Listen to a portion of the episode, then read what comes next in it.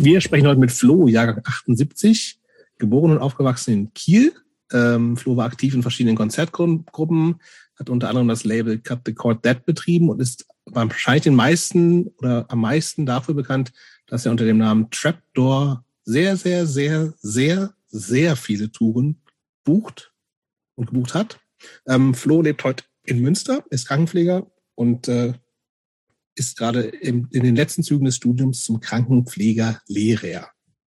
Und warum wir heute mit Flo sprechen, liegt eigentlich schon auf der Hand. Äh, Jobs hat es gesagt, sehr, sehr, sehr viele Bands. Die sehr vielen Bands sind in ähm, 22 Jahren über 200 Bands hat äh, Flo gebucht.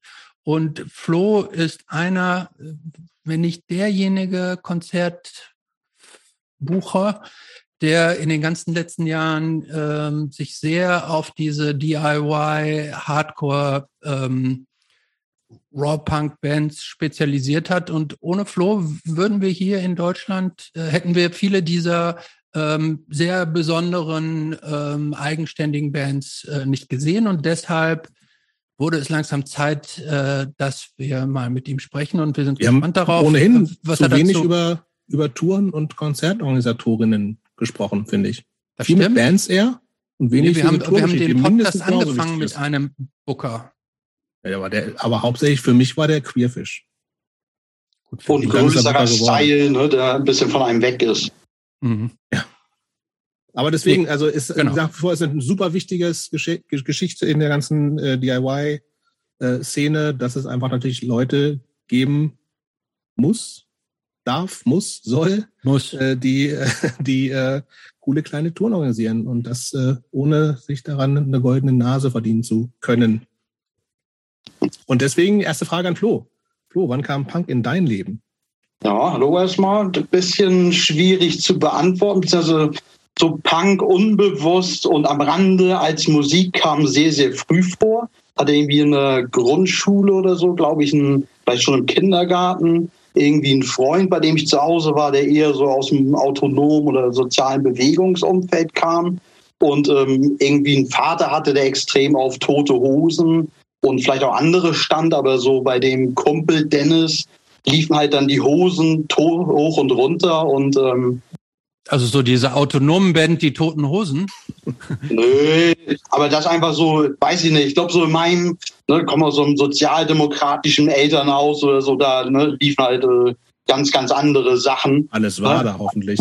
Ne, so Godewind und äh, weiß ich, ob euch das was sagt, ne? Ja, leider. so Shanties, so Krams, ne? Da war das äh, schon exotischer, ne? Also da Hosen dann irgendwie so, äh, weiß nicht, so ne, eisgekühlter Bommelunder und so, wobei das ja gar nicht die allerersten Scheiben sind, meine ich, ne?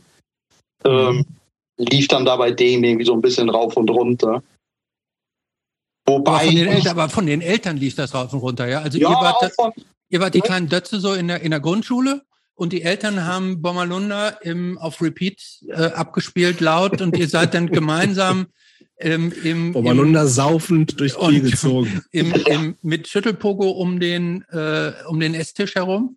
Nee, nicht ganz. Also der hatte halt irgendwie dann auch Tapes, wo dann irgendwie dann die größten Hits so in seinen Augen wahrscheinlich drauf waren. Das lief dann so ein so ein bisschen rauf und runter. Ne? Ich habe das irgendwie kurz danach mit dem anderen aus der Grundschule, lief dann irgendwie ähm, Ärzte, so eine Geschwisterliebe, hier Claudia und Schäfer und so solche Sachen, ne? Irgendwie so, keine Ahnung. Lacht Im Nachhinein alles, wirklich. Ja. Hey, Moment, ich dachte, du bist Ärzte-Fan und jetzt sagst ja, du, Ja, ich fand das ja auch geil, aber also das sind ja wirklich Sachen, die zum Glück nicht mehr gehen. Also, und das ist echt gut so. Und äh, natürlich fand ich das damals auch geil und witzig und aber es ist ja wirklich un unglaublich eigentlich so im Nachhinein. Du sagst irgendwie, boah, ey, geht gar nicht. Also wirklich auch nicht mal ansatzweise witzig. Sowas. Also geht auch überhaupt nicht. Punkt.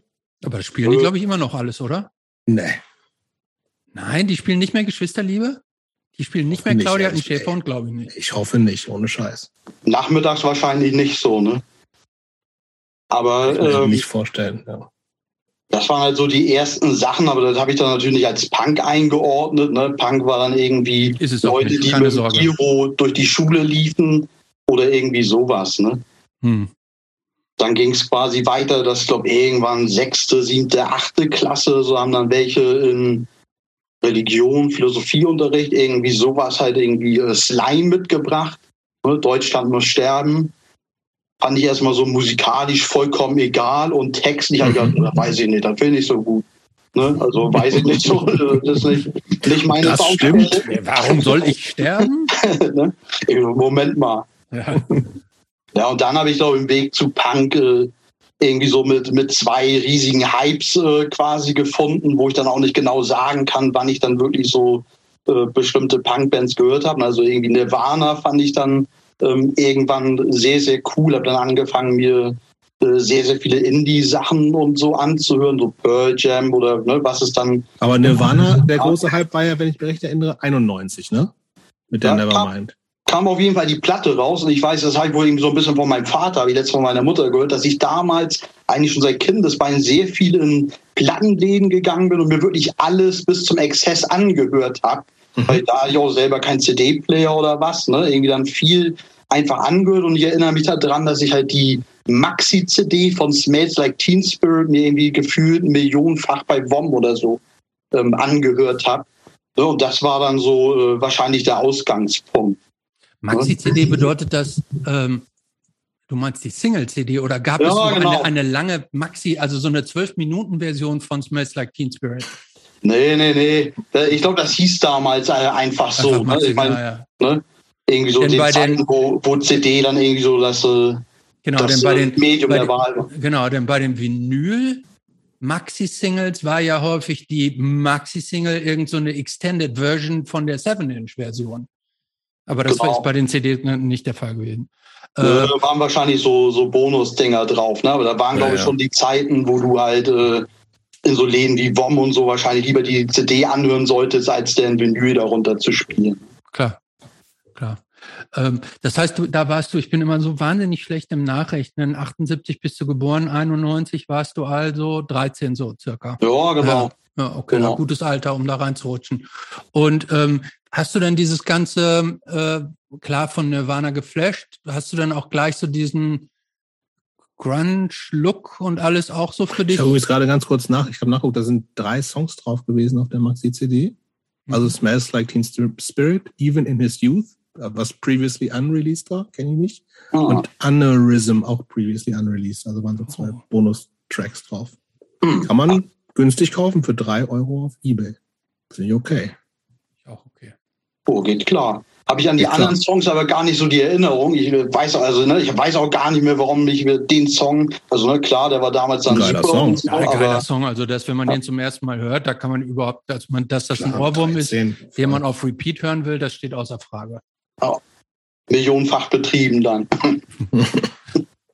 ja, aber ich habe eingewiesen, auf den Look wolltest du gehen, Christopher. Auf was? Auf der, ob der Grunge-Look da war, hast du gerade Ja, ob, äh, Grunge-Look, ob, äh, ob das dich auch angefixt hat oder war das rein Musik? Denn zu der Zeit, diese, also ganze, die, diese ganze Welle, die es damals so um Nirvana gab, das war ja auch, das war ja auch so Style, ne? Also Karohemden, zwei übereinander und so, aber das war nicht deins. Ne, 0,0. Ich hatte halt irgendwie ein paar gute Kumpels, ne, die dann auch irgendwie in jungen Jahren schon schnell in die USA sind und die dann irgendwie ganz schnell auch so Bands wie Sonic Youth und Dinosaur Junior und all sowas am Start hatten. Ne. Irgendwie, die hatten dann ganz schnell, also all meine sehr guten Freunde hatten damals irgendwie sehr schnell lange Haare und Holzfällerhemden, aber weiß nicht, so mich hat das optisch äh, nicht so sehr gejuckt. Hm. Weiß nur, dass ich endlos lange nach einem äh, Pearl Jam T-Shirt gesucht habe. Die fand ich dann diesen, mit diesem, diesem Strichmännchen drauf?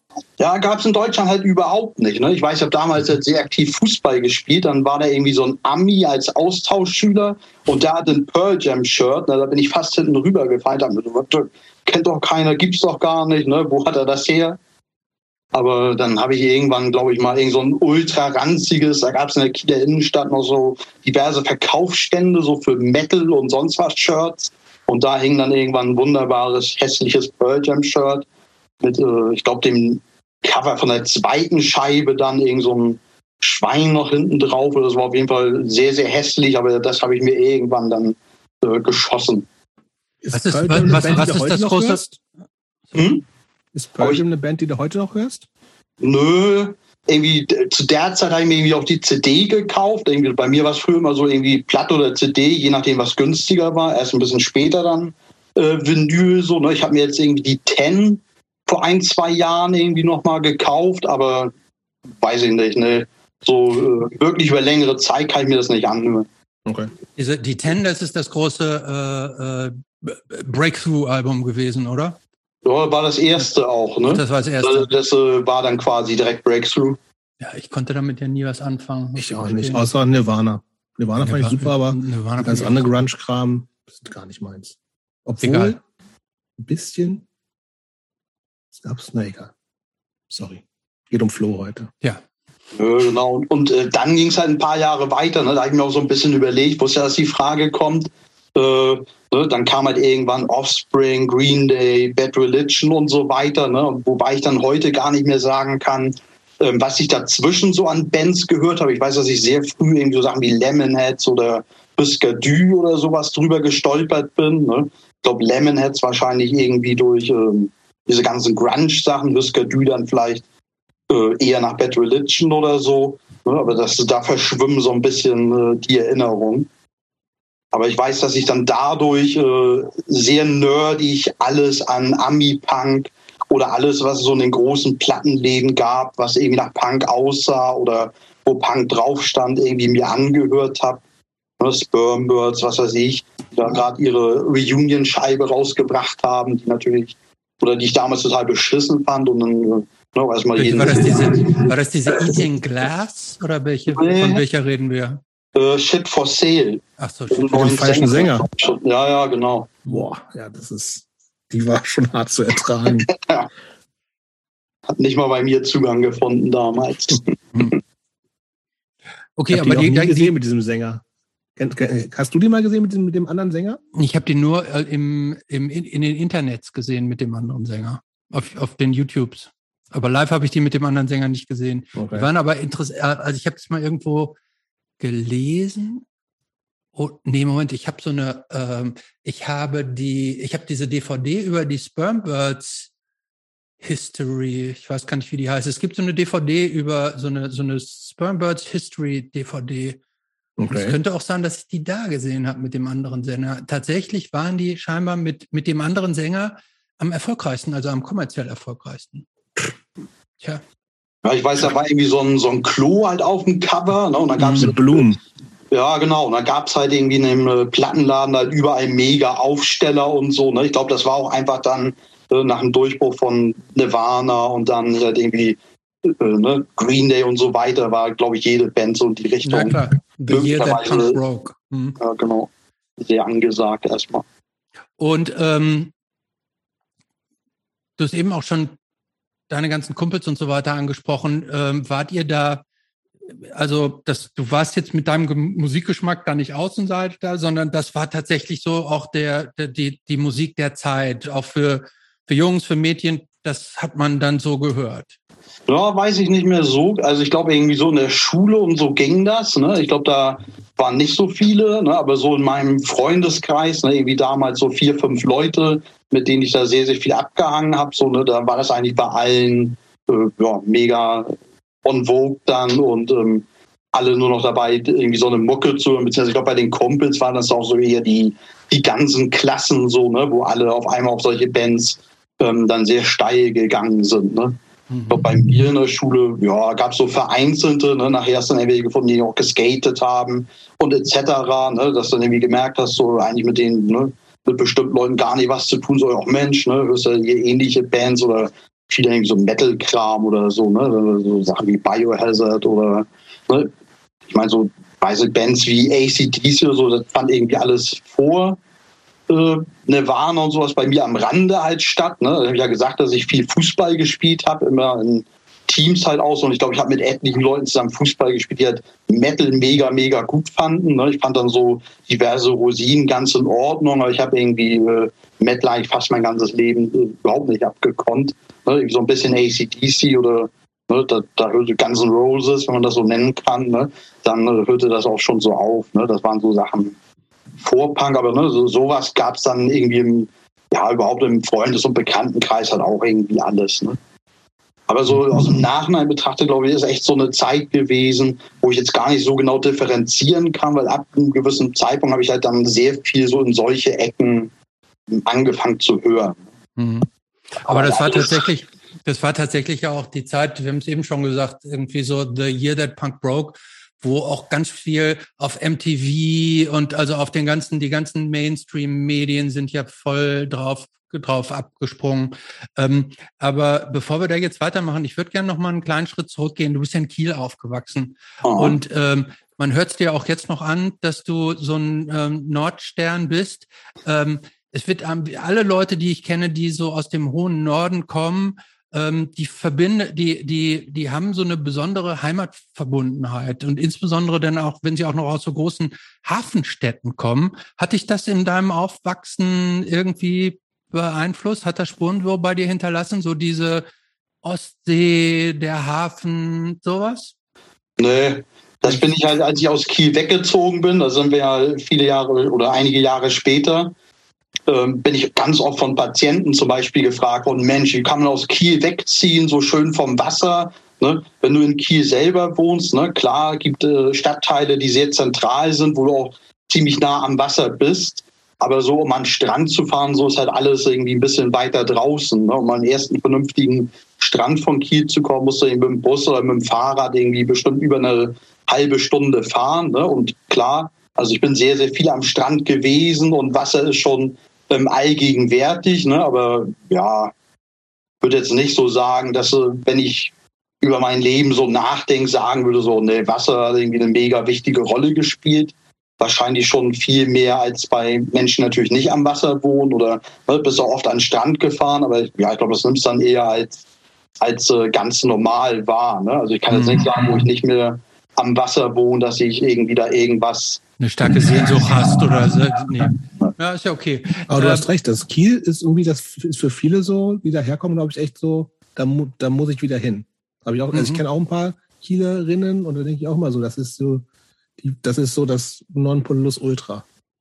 Und schneide ich mhm. gar nicht. Das ist schon auch eine, ich finde, ist Kiel so ein bisschen assi? Ich meine, wir alle unsere Generation. Überhaupt nicht. Sind ja auch mit Youth Wars groß geworden. Moment, so, nee, nee, ne? ja. Kiel ist, Kiel ist überhaupt nicht, also ich finde. Ja, aber da, da ist schon auch Kriminalität und also da ist was, schon ein bisschen. Also was, was du ansprichst, Jobs, das ist halt echt äh, die Phase so Youth Wars und so. Das habe ich halt genau. tatsächlich auch meine, äh, meine frühe Jugend, ne, sehr, da war ich halt zu jung, um es komplett mitzubekommen. Aber äh, ich kenne aus der Doku zig Leute, Ne? Mhm. Irgendwie habe später mit welchem Fußball gespielt oder irgendwie von den Faschos war einer bei mir auf der Schule, die anderen irgendwie äh, Zeitungsausträger bei mir in der Straße, irgendwie solche Geschichten halt oder später dann, als ich irgendwie im Stadtteil gewohnt habe, wo ne, viele Migranten, Punks und so gelebt haben, waren da irgendwie einige von denen, die auf Heroin unterwegs waren, irgendwie so ein täglichen äh, Stadtbild und so. Ne? Aber ich muss schon sagen, dass äh, weil habe ich jetzt ganz oft mit Menschen das Thema, weil mich sehr viel auf Youth Wars und so ansprechen. Also ich muss sagen, in meiner Kindheit und Jugend gab es auf jeden Fall sehr, sehr viel Gewalt. Ne? Also das mhm. war absoluter Standard. Also jetzt auch, wenn du auf, äh, ne, vielleicht aus einem Mittelklasse-Haus halt irgendwie kommst, dass du trotzdem sehr viele Kontaktpunkte im schulischen Umfeld oder irgendwie auf dem Fußballplatz oder ne, wenn du dann irgendwo draußen in der Freizeit mit Kumpels was gemacht hast, äh, gab es sehr, sehr viele Schlägereien und ähnliches. Ne? Also das, das, das ja. Also ich erinnere mich, dass ich von meinem besten Kumpel damals halt immer mit dem Bus äh, ne, bisschen durch Kiel gefahren bin, eigentlich mit dem Fahrrad eine Strecke von 15 Minuten, mit dem Bus halt am Hauptbahnhof vorbei und wie oft ich das erlebt habe, dass da halt irgendwie zehn Mann mit Baseballschlägern im Bus eingestiegen sind und ne, dann irgendwo rausgesprungen und sich irgendwie mit anderen getroffen und so. Ne? Das war absoluter Standard. So, ne? Ja, du machst große Augen. Ja, das finde ich total krass, weil ähm, also wir haben dieses Thema mit äh, Baseballschlägern und so weiter, das haben wir ja schon jetzt hier gehört von ähm, unseren Gästen, die nach der Wende in, in, in den neuen Bundesländern aufgewachsen sind. Aber also ich weiß, in, in meiner Kindheit und Jugend, äh, also ich kannte Baseballschläger nur aus dem Fernsehen, muss ich gestehen. Also, dass das Kiel. Ja, deshalb, deshalb bin ich so ein bisschen erstaunt, ähm, dass äh, und äh, du, Jobst, du hast es ja schon quasi so äh, vorweggenommen, aber dass, dass da so überall, dass das Kiel jetzt so das die Bronx Deutschlands ist, das hatte ich jetzt so nicht auf dem Zettel. Deshalb mache ich große Augen. Aber kennst du Youth Wars überhaupt, Christoph? Nee, kenne ich auch nicht. Ja, das ist äh, erstens Bildungslücke. Ja gut, also, da habe ich so viele, wie wir hier schon festgestellt das, ja, haben. Also, haben ja, zum Glück alle. Können wir, können wir auf die Aber lange Liste ist tatsächlich etwas, das ist ja so, so eine, eine Spiegel-TV-Doku von Anfang der 90er wahrscheinlich, ne, glaube ich. Ja, ich muss auch so dann die Zeit gewesen sein, wo ich irgendwie ja, so 12, 13, 91, so 92, ja. Es geht um Jugendgangs in Kiel halt. So, und das ist halt totaler Kult, weil die Leute total Kult sind und äh, die sind, also es ist eine Jugendgang, die sehen irgendwie alle aus wie Mitte 40 auf jeden Fall. Und das ist einfach, äh, also es gibt, ich glaube, Leute, die können das komplett mitsprechen, weil das einfach so ein, also ist tatsächlich, und es ist, es ist in vieler Weise sehr amüsant, aber auch halt krass. Und das ist halt, du kriegst halt da, und das hat, glaube ich, mein Bild von Kiel einfach auch mitgeprägt. So. Dass du denkst irgendwie, okay, da, da gibt's sowas und das kannte ich natürlich irgendwie als Dorfkind auch nicht. So. Gab es keine mhm. Gangs. So. Ich glaub, da, da also, bist du halt kommt das denn, dass es da so, so äh, offensichtlich so, so wo kommt das denn her? Gibt es da so ein starkes soziales Gefälle oder wo, wo gibt's da, kann man das irgendwie erklären? Ja, ich glaube, Kiel ist ja auch nicht so klein, wie man denkt. Ne? Also ich glaube, mhm. oftmals denken Menschen so, ne, also Mensch, Kiel ist ja ganz klein, hat irgendwie eine Viertelmillion Einwohner oder so. Ne? Und was ich halt jetzt in Münster, ne, da erzählen mir halt auch irgendwie Leute, das gibt hier Problemstadtteile, das sehe ich halt überhaupt nicht. Ne? Mhm. Wir nur in Münster, äh, in Kiel halt echt schon äh, ein paar Stadtteile hast, ne, wo ich in meiner Kindheit auch schon wusste, so ja, da kannst du eigentlich äh, nach 19 Uhr draußen nicht so rumlaufen. Also ne, gibt jetzt heute wahrscheinlich auch noch so drei, vier Stadtteile mindestens, ne, wo du wo halt wirklich aufpassen musst. Ne? Also wenn ich damals irgendwie Mettenhof halt irgendwie ein Stadtteil, ne, so eine Trabantenstadt, ne, sehr viel dann so osteuropäische Einwanderer auch und einfach ne, viele perspektivlose Leute, die dann einfach so ne, ähm, da in riesigen Hochhäusern gewohnt haben und ne, auch nicht irgendwie sonderlich gut sozial aufgestellt waren wahrscheinlich. Ne? Also wenn ich da irgendwie bei Klassenkammern oder wenn du gegen die irgendwie Fußball gespielt hast, so wusstest du schon, ach du Scheiße, ne? Irgendwie hier, mal so ein bisschen äh, gucken so, ne? Aber weiß ich, ich glaube, das nimmst du einfach, äh, muss auch sagen, irgendwie der Freund, von dem ich erzählt habe, der hat wirklich sehr nah am Bahnhof gewohnt, ne? zwischenzeitlich auch ein sehr hipper ähm, Stadtteil, ne? wo mhm. viele Menschen leben wollen, aber auch durch die Bank weg auch immer äh, dann zeitweise viele Junkies und so, aber damit hättest du wahrscheinlich gesagt, ja, ganz normaler Stadtteil, ne? viele normale Leute, drei Schulen, ne? Gymnasium, Realschule, Hauptschule und so. Ne? Und ich weiß aber, dass da so wirklich, wenn wir draußen waren, halt tagtäglich ja, ne, Aktionen so zugange waren, ne? irgendwie so von diesem Hauptschulumfeld kannte ich auch einige Leute vom Fußball und so, ne? dann kommt da eine Gang mit Kampfhunden, ne? dann äh, gehen die da auf dem Spielplatz, vermöbeln einen da den ganzen Nachmittag, ne? da wird einer einen Mülleimer gestellt. Also so, ich denke mir, heute ist das für, für viele Jugendliche wahrscheinlich ganz normal oder weiß ich nicht, ne? vielleicht in bestimmten, in bestimmten also, Ecken. Also weiß man nicht, ne? ich, ich kriege halt manchmal so mit, dass ich, äh, ne, dann hörst du mit, ja, wird alles so rauer und gibt so viel Gewalt überall und so. Also ich habe das halt ich muss sagen, ich habe selber irgendwie fast keine Schlägerei oder sowas in meinem Leben gehabt, aber muss sagen, so allein auf dem Schulhof, äh, wie oft ich mitbekommen habe, dass sich da welche wirklich äh, bis aufs Härteste und auch teilweise mit irgendwelchen ne, Knüppeln oder Baseballschlägern geprügelt haben, war ja fast täglich der Fall. Krasse Sache. Ähm, wo wir da gerade bei waren, Schule, ähm, du hast, äh, weil du gerade sagtest, auch auf der Hauptschule waren welche beim Fußball. Du hast ähm, äh, Realschule oder Gymnasium oder wie, wie ja, ich, äh, ich bin irgendwie erst auf die Realschule gegangen, muss dazu sagen, ich war irgendwie mein ganzes Leben, bis ich irgendwie, was heißt mein ganzes Leben, bis ich irgendwie Anfang 20 war oder so, ich mir jetzt irgendwie auch nochmal Gedanken gemacht, war ich halt ultra ruhig und zurückhaltend. Ne? Also ich war, glaube ich, ein äh, sehr guter Schüler, aber ich habe irgendwie kaum Mund aufbekommen. Ne, und äh, habe eigentlich nur mal geredet, würde ich sagen, wenn ich einfach so mit Freunden zusammen war oder ne, also wenn ich mich sehr wohl gefühlt habe, dann, äh, ne, dann habe ich auch mal irgendwie Meinung geäußert und etc. Und ich glaube, sonst war ich einfach äh, mega ruhig und zurückhaltend und ähm, ne, so meine meisten, oder ich glaube fast alle Freunde waren irgendwie auf dem Gymnasium. Da war ich aber nicht. Ne? Ich glaube, damals hieß das irgendwie so, yo, Ne, Empfehlung Realschule, Gymnasium, ne, also können eigentlich aufs Gymnasium, aber so ruhig wieder ist, ne, also würde ich Ihnen empfehlen, so schicken Sie vielleicht mal lieber auf die Realschule. Ne? Hm. Okay, das heißt, so mündliche Mitarbeit war, gab es denn jetzt nicht so die Top-Noten bei dir? Nö, das kam dann irgendwie äh, später mal, als ich dann äh, gemerkt habe, so, ach scheiße, hatte ich einen Lehrer 50-50 zwischen schriftlichen Noten und mündlichen, da musste ich ja mal den Mund aufmachen, äh, damit man dann eine gute Note behält. Ne? Hm. Aber, Aber hast du noch Abi gemacht dann? Ne, oh, das ist, so, das ist so ein nerviges Thema. Ich bin dann tatsächlich weiter auf so ein Wirtschaftsgymnasium gegangen. So, wo man dann nach 12. irgendwie so ein irgendwas ja, hat zum Abschluss, ne? Ne, du machst eigentlich ein normales Abi. Ne, das lief eigentlich auch alles ganz gut. Dann habe ich aber mit Punkt 18 durftest du deine Entschuldigung selber schreiben. Und dann war es halt spannender, irgendwie mit Alkohol und Konzerten und ähnlichem, dass ich wirklich in vielen Fächern 70 Prozent Fehlzeit hatte. Aber das ist nicht ne? so gut, ne? Das ist nicht so gut. Ne? Der liebe Florian hat noch gedacht, ja Mensch, ne, so dumm bin ich aber auch nicht. Ich schaffe das Abi auch noch so. Da bin ich tatsächlich durch die Abi-Prüfung durchgefallen. Ja. Ne? Dachte mir so, ach komm, wiederholst du noch mal. Aber bin da genauso selten hingegangen. Ich gesagt, ach, leck mich am Arsch. Da habe ich halt Fachhochschulreife. Höre ich halt auch mit Schule. Ne? Da muss ich sagen, heute finde ich doof. Okay. Ne? Wieso, was hättest, was hättest du gedacht, was du mit einem echten Abi mehr hättest machen können?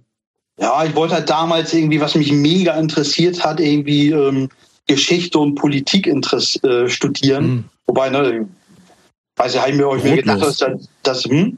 Brotlos ja. ist das. Ja, ebenso Lehrer oder irgendwie sowas hätte ich damit eh nicht werden können, weil ich nicht viel geredet habe. Ne? Ähm, das hätte nicht geklappt.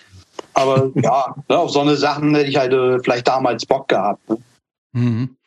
Ähm, für deine Eltern war das oder was? Äh, Eltern haben ja zumindest für eine bestimmte Zeit im Heranwachsen noch so einen kleinen Einfluss. Ähm, Gab es da Reibereien mit denen oder hattest du die einigermaßen im Griff, was deine eigenen Freiheiten anbelangte? Ja, ich muss sagen, viele Freiheiten habe ich mir auch so geholt. Ne?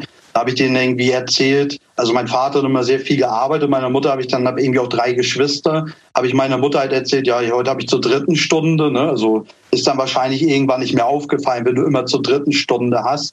Wobei ich muss auch sagen, habe ich auch wirklich äh, viele Aktionen gerissen. Dann sind wir in die Schule gegangen haben uns da getroffen, da hatte ich da irgendwie ähm, ein paar Kumpels so mit türkischem Background aus, so, ach, lass mal heute nach Hamburg zum türkischen Generalkonsulat, dann war ich da sofort mit dabei. Ne? Irgendwie so, boah, Hauptsache nicht in die Penne, ne? ist man früh aufgestanden, war verkatert, aber dann, äh, ja, ne? bin ich dann lieber auf den Verkatert zum türkischen Generalkonsul nach Hamburg Aber gefahren. why? Ja, macht halt null Sinn. Ne? Ich glaube, ich hatte einfach auch keinen Nerv auf Schule oder ne, weiß ich nicht, ne? Also hat mich, äh, hat mich extrem angenervt alles. Hm.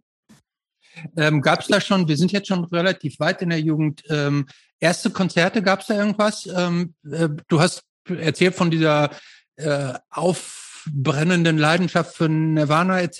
Seid ihr dann auch schon zu Shows und sowas gegangen? Nee, nicht so wirklich. Irgendwie Nirvana, ich glaube, also habe ich jetzt irgendwie auch noch mal geguckt, ob die tatsächlich mit dem Smells Like Teen Spirit Album hier schon auf Tour waren. Ich meine, die waren davor ja da, aber mit dem Album oh, ja, sind die dann, glaube ich, erst gekommen oder wollten erst kommen, ähm, als, als Kurt Cobain sich, glaube ich, irgendwie das Leben genommen hat. Also da weiß ich, dass da einige Freunde von mir irgendwie Tickets haben, äh, gehabt haben.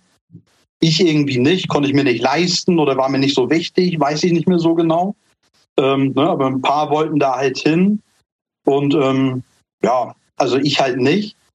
Und ja, weiß nicht, weil ich erinnere mich irgendwie so an Sachen wie ACDC haben an meinem Geburtstag in Kiel irgendwie eine Ostseehalle gespielt, wo ich die Band eigentlich auch gut fand. Da bin ich aber auch nicht hin. Ich glaube, ich fand, äh, habe zwar dann äh, teilweise sehr viel Musik gehört, aber nicht unbedingt ähm, so viel Geld dafür ausgegeben, sondern mir lieber mhm. irgendwie andere Sachen gekauft und ne, so bin ich relativ spät, glaube ich, auf die ersten ähm, Konzerte gegangen. Ne? Also im Kiel. Ja, das mit den, mit den, mit den Live-Shows hast du dann ja irgendwann nachgeholt, ne? Also oh, mini, minimal. ähm, aber was, was war denn die erste Show? Ja, äh, ja muss ich mal so. Ja, erste Show über, also ich weiß, dass als ich so Indie-Kram und so gehört habe, habe ich mir Therapy, weiß ich, ob ich das was sagt, so eine ja, irische Band, klar. Äh, die irgendwie reingezogen. Ich glaube dann kurz danach so Sachen wie Offspring, Bad Religion. Mhm. Aber in Kiel gab es immer oder gibt es immer noch diese Kieler Woche, wo halt auch ähm, sehr viele Bands immer gespielt haben, auch größere Bands so. Ne? Also da da habe ich mir viel angeguckt, ne? aber da wüsste ich jetzt nicht, ne? irgendwann habe ich da mal Stranglers gesehen, ne? aber auch also anderen Quatsch, so die Doofen, fällt mir ein, dass ich die auf jeden Fall gesehen habe, oder Norbert und die Feindlinge. So, ne? ja. so, so das ist ja manchmal gesungen von den Kindern. Mief, großer Hit eigentlich, aber kann man auch nicht mehr heutzutage singen, zum Glück. Auch ein unglaublich asozialer Text. Äh, naja. Test, of, Test of Time nicht bestanden. Ne? Aber dann. aber null. Ja, dann bei, ich glaube, Age Blocks habe ich mir auch, äh, als eines der ersten Konzerte angeguckt, glaube ich. So, äh, ne, also wirklich so, muss ich sagen, ich bin auch nicht sofort so in, in DIY-Punk schienen. Nein, nee, das ist so ja keiner. Das ist ja, ist ja keiner. Ne. Irgendwo muss man ja anfangen, ist ja klar. Ja, aber das gab es doch in Kiel. Ja, gab's, gab's. Ja. Ne? Aber hast du gar nicht mit, mitgeschnitten, oder? Nö. Also ich muss sagen, also habe ich ja schon erzählt mit dem äh, Grundschulfreund, mit dem war ich tatsächlich mit den Eltern ähm, im Nachhinein habe ich dann irgendwie rausbekommen, dass wir in diversen divers, äh, besetzten Häusern oder Wohnprojekten irgendwie mal waren, aber halt mhm. nie so mit dem Musikhintergrund, sondern ne, dann weiß nicht, waren da irgendwelche Events und äh, die Jungs waren irgendwie mit dabei. Mhm. Ähm, aber sonst, ne, als ich dann angefangen habe, habe ich irgendwann dann von einer alten Meierei gelesen, habe erstmal meinen Vater gefragt, ne, ja, wo ist denn das? Und meinte, ja, so ungefähr da und da, ne, weiß ich auch nicht so genau. Dann haben die aber die Konzertgruppe, wo ich dann später auch Teil von geworden bin, haben in so einem Proberaumkomplex direkt an der Kieler Förde, fast direkt am Bahnhof Konzerte gemacht, an der Hörn. Und zu der Zeit äh, fiel das auch so ein bisschen mehr in meinen Blick, weil da irgendwie Vandals und Good Riddance die auch mit NoFX gespielt haben. Ich glaube, bei dem Konzert war ich auch. Die haben dann auf jeden Fall in Kiel gespielt und dann wollte ich aber auch gerne wissen, sag mal, an was ist denn das? Und äh, das wusste mein Vater dann eher genau, wo das ist. Dann war ich aber nicht bei dem Konzert, sondern ja, ich glaube, da, wie alt muss ich denn da gewesen? Wahrscheinlich auch schon 18, vielleicht sogar 19, als ich dann das erste Mal da auf ein Konzert marschiert bin. Was war das für eine Show, weißt du noch? Ja, äh, Painted Sin und äh, Germ Attack. Ich glaube, war eine Berliner so 77er Punkband. Oh, Painted Sin ist eine super Band gewesen. Ja, fand ich, fand ich auch mega. Also ne, war, war mega cool, aber dann war ich da mit den gleichen Freunden, mit, von denen ich vorhin schon erzählt habe, ne, die auch so auf diesen Grunge-Look und so äh, aufgesprungen sind. So weiß ich noch, sind wir aufs Konzert, ne, Mitte der 90er oder Ende der 90er erstmal wild äh, gepokt und solche Sachen und äh, sehr unangenehm aufgefallen. Weil da habe ich, äh, fällt mir jetzt auf, ich habe äh, überhaupt was vergessen. Ich fand auch äh, komischerweise, ich habe dann äh, einigermaßen früh angefangen, mir so Fanzines und so zu kaufen. Ne? Oder so überhaupt so auch Indie, so Visions, Warschauer, Ox etc. Mhm. Und aus irgendeinem Grund bin ich dann irgendwie auf so Bands wie Battle Life und Randanplan noch vorher gestoßen. Und auf Randamplan-Konzerten war ich tatsächlich vorher. Hätte ich jetzt äh, ja, fast ja, verdrängt, aber ähm, da war ich irgendwie dann eigentlich schon viel früher auf DIY oder was heißt viel früher, vielleicht ein Jahr früher auf irgendwelchen äh, DIY-Punk-Shows. Das habe ich halt nicht als solches äh, so wahrgenommen. Vielleicht so, so wahrgenommen, weil das irgendwie so, oh ja, ne, Band, die ich in irgendeinem, wo ich im Heft so groß drüber gelesen habe oder weiß ich nicht mehr. Ähm, aber das, also das gab dann offensichtlich auch mehrere Auftrittsorte in Kiel, wo solche Bands spielten. Also diese alte Meierei kennt, kennt man ja zumindest vom Namen, kennt sie ja irgendwie, sage ich mal, in unseren Kreisen sehr viele bis alle. Aber da gab es tatsächlich dann offensichtlich ja noch mehr solcher Venues, mhm. richtig? Ja, eine ganze Menge sogar. Also einiges habe ich äh, zu früheren Zeiten halt nicht so wahrgenommen, aber in Kiel gibt es halt ein riesiges ähm, Einkaufszentrum am Hauptbahnhof und da waren früher besetzte Häuser und dann gab es dafür im Austausch ähm, einige Projekte, als diese als dieses Einkaufszentrum halt gebaut wurde. Und die alte Meierei war halt eins dieser Dinge. Ne, dann Hansa-Straße 48, gibt es heute ja auch noch. Macht irgendwie ein Freund von mir mittlerweile das Booking und so.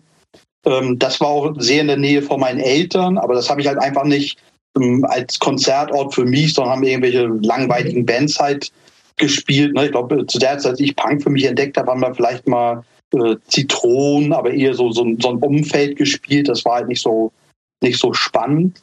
Dann gab es dann noch die Pumpe irgendwie noch als Austauschprojekt. Da haben Sonnebands dann, ne, da haben teilweise viel, viel größere Bands gespielt. Das kannte ich eher so vom, vom Flohmarkt machen und so. Ne? Also zu der Zeit, wo ich angefangen habe, ne, dann liefen in den Läden aber auch immer mal wieder Sachen.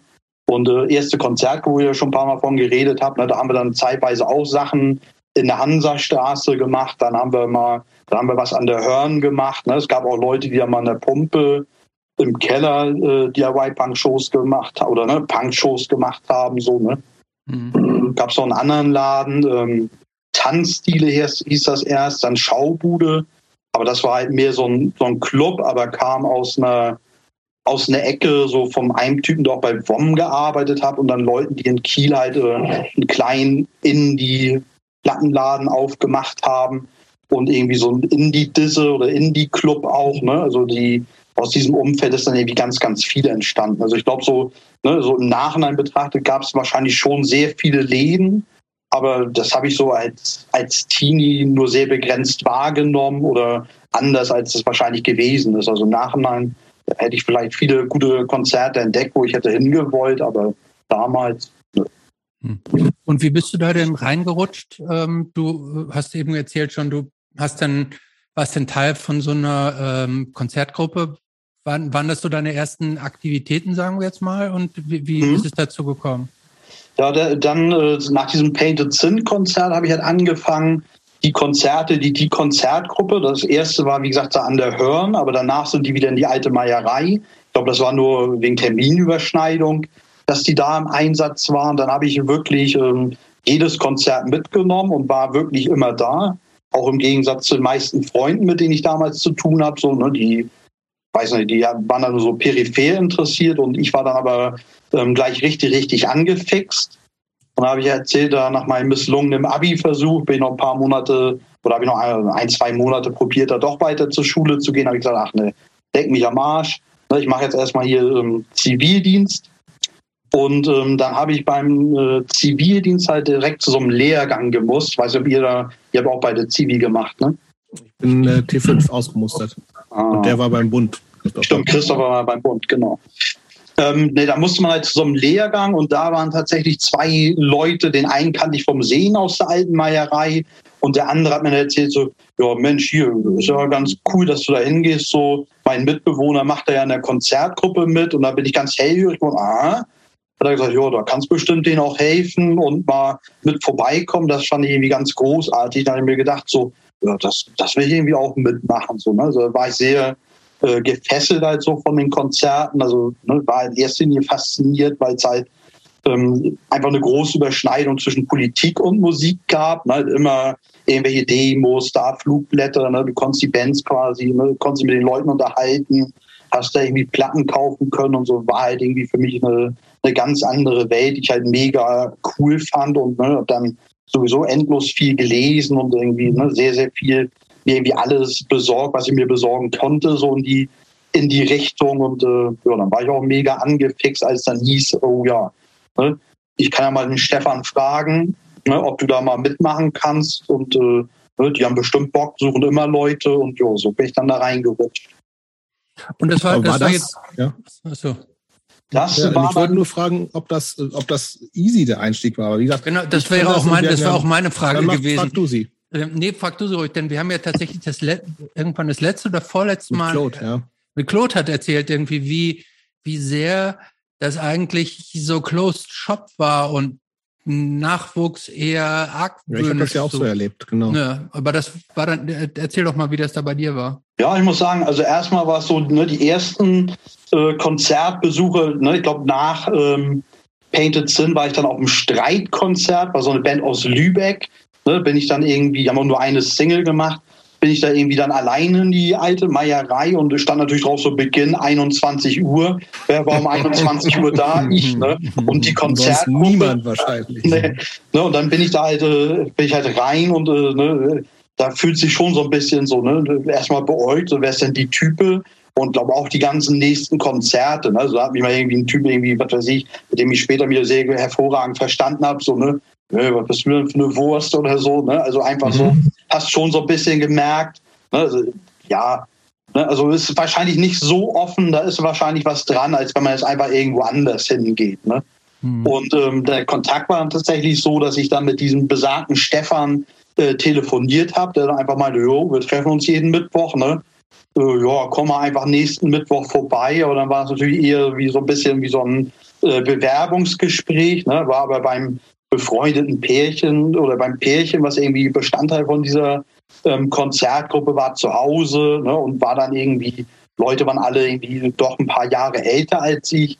Ne, die waren dann irgendwie auch froh, dass da jemand kommt, ne, dann irgendwie vielleicht nochmal, waren wahrscheinlich gar nicht so die Alterswelten, ne, irgendwie zwischen fünf und zehn Jahre. Ich glaube, einer war nur zwei Jahre älter oder so, in dem Alter war einigermaßen viel, ne?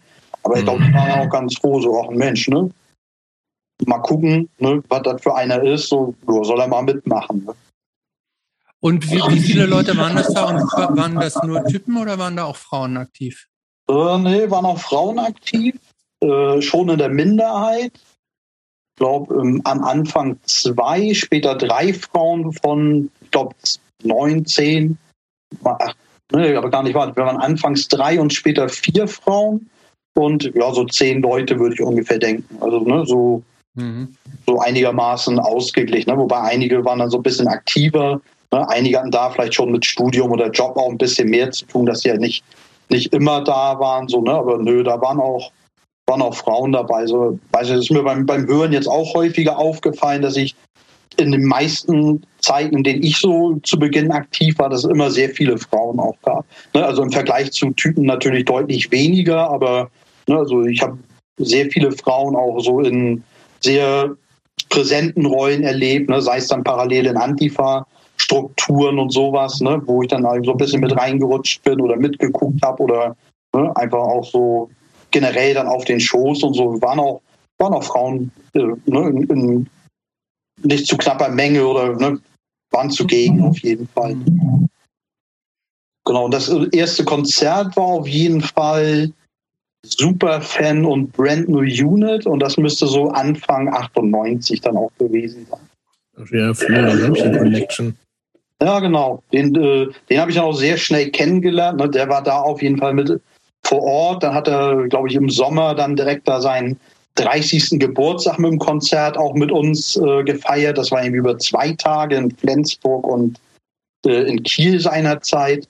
Ne, also der, der war sehr schnell ähm, gegenwärtig so, ne? Oder Leute, habe ich, gar nicht mehr aus, hab ich gar nicht mehr auf dem Zettel. Der, der war in Kiel auch zeitweise? Den, nee, das war Zufall, dass der bei euch dann so häufig war, oder wie? Ja, Kiel hat ja dann die geografische Nähe, wenn man das so sagen kann. Damals ähm, das mit der Fähre aus Oslo oder überhaupt aus Skandinavien mhm. haben halt sehr viele Bands in Kiel angefangen zu spielen.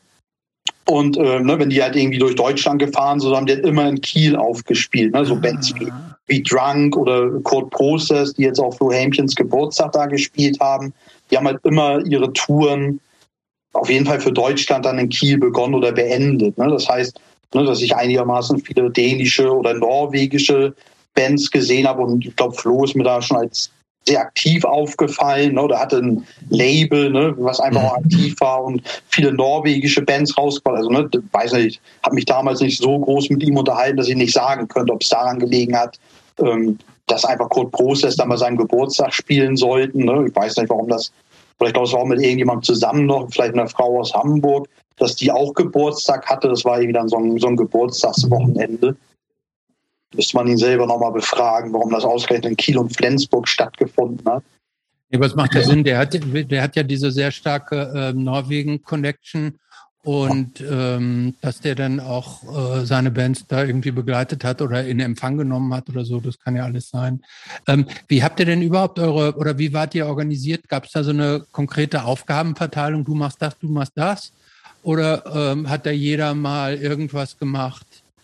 Und ja. wie, wie, habt ihr die Band so ausgewählt, die, die ihr denn gebucht habt? Also man muss sagen, irgendwie äh, zwei Leute aus der Konzertgruppe haben halt da in der Band gespielt, Nutcase, ähm, ne, mit deren die halt relativ viel auf Tour waren. Und irgendwie mein Freund Cocky. Ich kenne Christopher nicht. Nee, kenne ich natürlich nicht. Ich fand die mega, ne? wobei ich muss die sagen, meine Band, entweder war sie Champions League oder manchmal auch Kreisliga, so je nach Alkohol-Level. Aber ich habe viele Konzerte von denen gesehen, wo ich sagen würde, mega, mega äh, gute Band. Kennt ja, aber kaum eine. Aber es ist eine ich deutsche Band, richtig, ne? Ich finde es ja, ja schön. Jobst, ähm, du, äh, ich muss gar nicht sagen, du weißt immer schon, welche Bands ich kenne und ich nicht kenne, ohne dass ich es überhaupt ja, natürlich. Ja. Äh, wo kamen die her? Die kamen auch irgendwo aus Norddeutschland. Die, ne, die kamen aus Kiel auch, ne? Also Ach, die waren, ja zwei, waren ja zwei aus der Konzertgruppe. Ne? Einer war gerade im Begriff, irgendwie nach Hamburg zu ziehen, einer war gerade nach Hamburg gezogen. Ne? Aber mhm. ähm, so die beiden hatten halt relativ äh, Connections, so gerade Cocky, ne, der auch mit Ingo und so gut befreundet war und halt irgendwie schon äh, zu dem Zeitpunkt vielleicht 15 Jahre oder so wahrscheinlich auch einfach sehr intensiv Punk gehört haben, sehr dicke mit allen möglichen ähm, Leuten war. Ne? Und ich glaube, das war dann auch meistens der, der dann äh, Bands vorgeschlagen hat. Ne? Dann hat, hat Ingo vielleicht nachgefragt oder Flo Hämchen oder ne, irgendwie Navigator haben wir da Sachen gemacht. Ne? Oder weiß ich nicht so, ne? manchmal noch äh, vielleicht auch mit Leuten irgendwie Schleswig-Holstein hatte damals irgendwie so einige, die einigermaßen aktiv waren. Ne? Also gab es auch viele, viele Jugendzentren und so. Ich glaube, ne, da war einfach ein, ein großer Austausch. Ne? Irgendwie so Mark Kaminski macht mittlerweile irgendwie ein, im Stört in Hamburg halt Konzerte, damals aber in Flensburg im Hafermarkt auch viel gemacht und ist auch sehr viel mit Bands rumgereist. Ne? Und dann äh, Timo, der nachher Alerte Antifaschista und so gemacht hat, mit seinem, mit seinem ersten Label, war da auch sehr aktiv und äh, Peter irgendwie von Turbostart, der dann in Husum auch Sachen gemacht hat, eben mit einem Kumpel von ihm, irgendwie Jan. Ich glaube, der machte, hat danach eben nur so Hip-Hop-Sachen gemacht, die waren da irgendwie sehr, sehr im Einsatz. Dann so, ne, war jetzt eine Folge bei euch hier mit Thomas Tröger auch in äh, Rendsburg, halt Graue Zellen, Umfeld ganz viel und dann gab es halt, ne, in Neumünster gab es eine sehr aktive Szene, irgendwie ein Typ der so, ne? Ja, genau. Und äh, ne, also diese Leute haben alle halt, ne, wenn einer irgendwie eine Band am Wickel hatte, die irgendwie da spielen, so dann haben die halt äh, in Flensburg und in Kiel oder ne, in Husum und in Kiel oder ne, vielleicht auch mal in Rendsburg und Kiel einfach dann so aufgespielt. Wie, viel, wie viele Leute sind damals dann so zu den Shows gekommen? Also reden wir, reden wir so von, von 50 oder von 200? Ja, 200 locker. Ne, also da, äh, da eine schlecht, also zweistellig war eine sehr schlechte Show. Also ne, da waren wirklich auf jedem Konzert zu der Zeit, ne, also bei diesem Superfan Brand New Unit Konzert, alte Meierei passten 450 Leute oder so rein, waren bestimmt äh, 400 oder so da. Und ne, das war eigentlich bei allen Konzerten, also ich kann mich eigentlich zu der Zeit an kein Konzert erinnern, Ne, also wenn wir da wirklich mal zweistellig oder so hatten, dann, dann war das schon so, oh, ne, das ist ja, ist ja nicht so doll. Ne? Wobei ich auch nicht mehr ja, so. Das, das kenne ich, also das ist ja die Zeit, in der ich auch in Göttingen ganz viel organisiert habe. Das lief einfach so. Es war noch nicht total übersättigt so. Wir haben irgendwie dann, und das ist ja so, also äh, ich glaube, dass vieles, was, also in Göttingen war ja für die, die kleine Stadt auch wahnsinnig viel los, ne? Ähm, aber dass da einfach wir haben, glaube ich, zweimal im Monat ein Konzert gemacht. Oder vielleicht am Anfang weniger, dann am Ende vielleicht sogar ein bisschen mehr, als es mehr wurde. das war immer bumsvoll. Also in der, so Mitte der 90er. So, ne, da hast du irgendwie, und Jutzi ist, glaube ich, eine vergleichbare Größe so. Und da, so da 400 ist, glaube ich, da wird schon sehr eng, wenn ich mich recht entsinne. Ähm, aber die waren noch oft da, so. Also das war halt einfach so eine, so wie gesagt, 95, 96. Ich bin 92 nach Göttingen gegangen habe relativ schnell dann auch mit der Konzertgruppe da angefangen. Und das war eigentlich immer voll. Irgendwann wurde es dann so ein bisschen leerer. Ich glaube, erst einfach wirklich noch mehr kam, zu viele Touren. Irgendwer hat sich dann gedacht, es müssen, muss mehr Bands kommen. Weiß nicht, wer an sowas schuld ist. Vielleicht Flo. Aber ich glaube vielleicht auch, dass das war natürlich, also es, es wurde natürlich einfacher und, und äh, das, was auch gut ist, aber ich glaube, dass natürlich auch, das auch in vielen Städten dazu beigetragen hat, dass es einfach dann auch so too much ist so, ne? Also das, ich, ich meine, das ist auch, ich habe halt im Moment dieses Berlin-Phänomen so, da kannst du ja jeden Tag ein Konzert sehen, natürlich im Moment nicht, aber das ist ja so, das ist crazy. Und das ist für kleine Städte fand ich das aber irgendwann auch so, dass das okay, es ist, du kannst nicht jede Woche ein Konzert machen. Das geht eigentlich gar nicht so. Ne, war bei uns, glaube ich, auch so ein, höchstens zweimal im Monat, ne? Dann mhm. parallel waren in, in Hamburg in der Roten Flora oder so schon sehr viele Sachen, in anderen Städten halt überall. Ne? Das heißt, wir waren trotzdem so gefühlt drei, vier, fünf Mal in der Woche auf irgendwelchen Konzerten. Ne? Also es gab nicht unbedingt weniger Konzerte, aber halt nicht geballt in der einen Stadt, sondern ne, du bist halt äh, dann irgendwie meisten Abend halt einfach irgendwo hingefahren. Ne? Dann mhm. hast du hast halt irgendwie Dienstag hast du in, in Flensburg was, Donnerstag war es in Neumünster und Freitag dann in Husum, Samstag in Kiel. Ne? Da waren wir halt immer auf Achse auch so. Ne? Hilf uns noch mal ganz kurz mit der Geografie. Wie weit ist das alles entfernt, diese ganzen Orte, die du da gerade genannt hast? Ja, also nach Husum ist jetzt minimal länger, anderthalb Stunden, aber sonst. Oh, gut, ne? aber immerhin, ja. Ne? Hm. Ja, aber Hamburg ist eine Stunde und Flensburg ist ein bisschen weniger als eine Stunde, Neumünster und Rendsburg ist eine halbe Stunde oder so. Ne? Hm.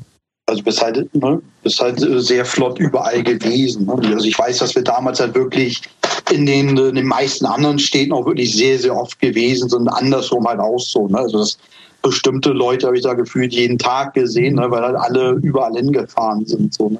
Ich glaube, das hat, das hat halt auch ein bisschen, äh, glaube ich, nachgelassen, einfach so der Wille, äh, sich zu Konzerten zu bewegen unbedingt. So, ne? Also auf jeden Fall. Wenn er tatsächlich die Band nicht mal als Nonplusultra empfindet oder so. Und ähm, gab es aus dieser Zeit, äh, aus dieser ersten Zeit irgendeine, irgendeine Show, die dir noch so ganz besonders in Erinnerung geblieben bist, ist, wo du sagst irgendwie, das, das hat sich mir so eingebrannt in meine innere Festplatte von Konzerten oder ist das alles Viele. So Viele? Fast alle. Also ich weiß, dass dieses äh, Brand New Unit Super Fan Konzert, also Brand New Unit fand ich so umwerfend gut. Ne, so äh, fand ich so mega, wobei ich die dann irgendwie ein Jahr oder zwei Jahre später waren die nochmal auf Tour, da fand ich die dann nicht mehr so spannend, obwohl ich dann noch sehr euphorisch war, denk, würde ich denken. Kanadische Band war das, ne? Ja, genau. Ne, die, da hat Flo, glaube ich, auch zwei Singles gemacht genau. und UIO mhm. hat da vielleicht eine CD oder irgendwie ne, auf, mhm. auf Tonträger. Also live haben die mich äh, komplett umge, umgehauen. Also fand ich, fand ich so, so gut. Ne, dann weiß ich, dann waren Hot Water Music das erste Mal auf Tour, waren mhm. bei uns. Die fand ich halt auch mega, mega gut. Auf Platte halt nie. Oder ist auch eine Band, die ich nie höre. Aber live fand ich die sehr, sehr gut. Und Drop Dead fand ich wirklich äh, atemberaubend gut. Die habe ich ja zum Beispiel, die habe ich, die, die habe ich live nie gesehen, dass sie mich überzeugt haben. Ich fand die, ja, tatsächlich. Ich, ich, also ich bin auf Platte bin ich Fan und deshalb war ich glaube, ich habe die zweimal gesehen und ich war zweimal enttäuscht und ich fand die tatsächlich so ein bisschen langweilig leider. Da war ich richtig hart enttäuscht, weil ich auf Platte großer Drop Dead, Drop Dead Fan bin eigentlich. Aber warst du in der Köpi, als sie vor ein paar Jahren da gespielt haben? Vor nee. nicht allzu langer Zeit? Nee, da war Drei, ich nicht. vier Jahre sowas? Nee, da war ich nicht. Mega. Ja? Vielleicht waren es auch fünf, aber es ist nicht lange her. Ah, okay. Nur fünf also, Jahre ich weiß halt, was ich ja bei Bands auch mega gut finde. Also Graue Zellen habe ich damals auch sehr, sehr oft gesehen. Die fand ich von Anfang an super, weil die einfach sehr viel äh, gesagt haben. Ne? Mhm. Und bei Drop Dead, die haben halt auch sehr viel gesagt, aber die hatten vor allem eine unfassbare Wut. Ne? Also ich habe noch nie jemanden äh, so wütend auf der Bühne erlebt. Ne? Also ich glaube, im Nachhinein hatte, kam irgendwie raus, dass der Sänger da irgendwie Beziehungsstress oder sowas hatte, aber das waren halt äh, 25 Minuten oder was weiß ich, nur übelste Hasstiraden und äh, härteste Ansagen und so. Und das fand ich damit, ne, vielleicht äh, 20 oder wie alt ich da war, fand ich das halt mega, mega gut. Ne? Also einfach, mhm.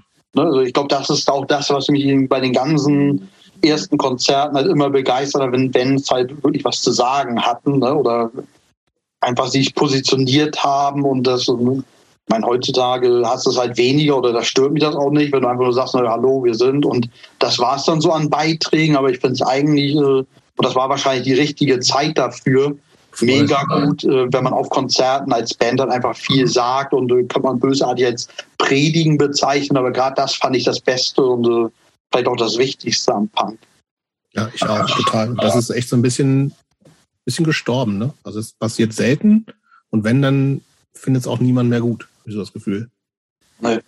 Und selbst wenn du dir irgendwelche Bands anschaust, wo du weißt, dass Leute da früher viel erzählt haben, ne, ist dann mhm. mittlerweile so, dass die sich halt, glaube ich, sehr, sehr zurückhalten. Ich glaube auch nicht, dass Drop Dead jetzt noch so viele Ansagen machen.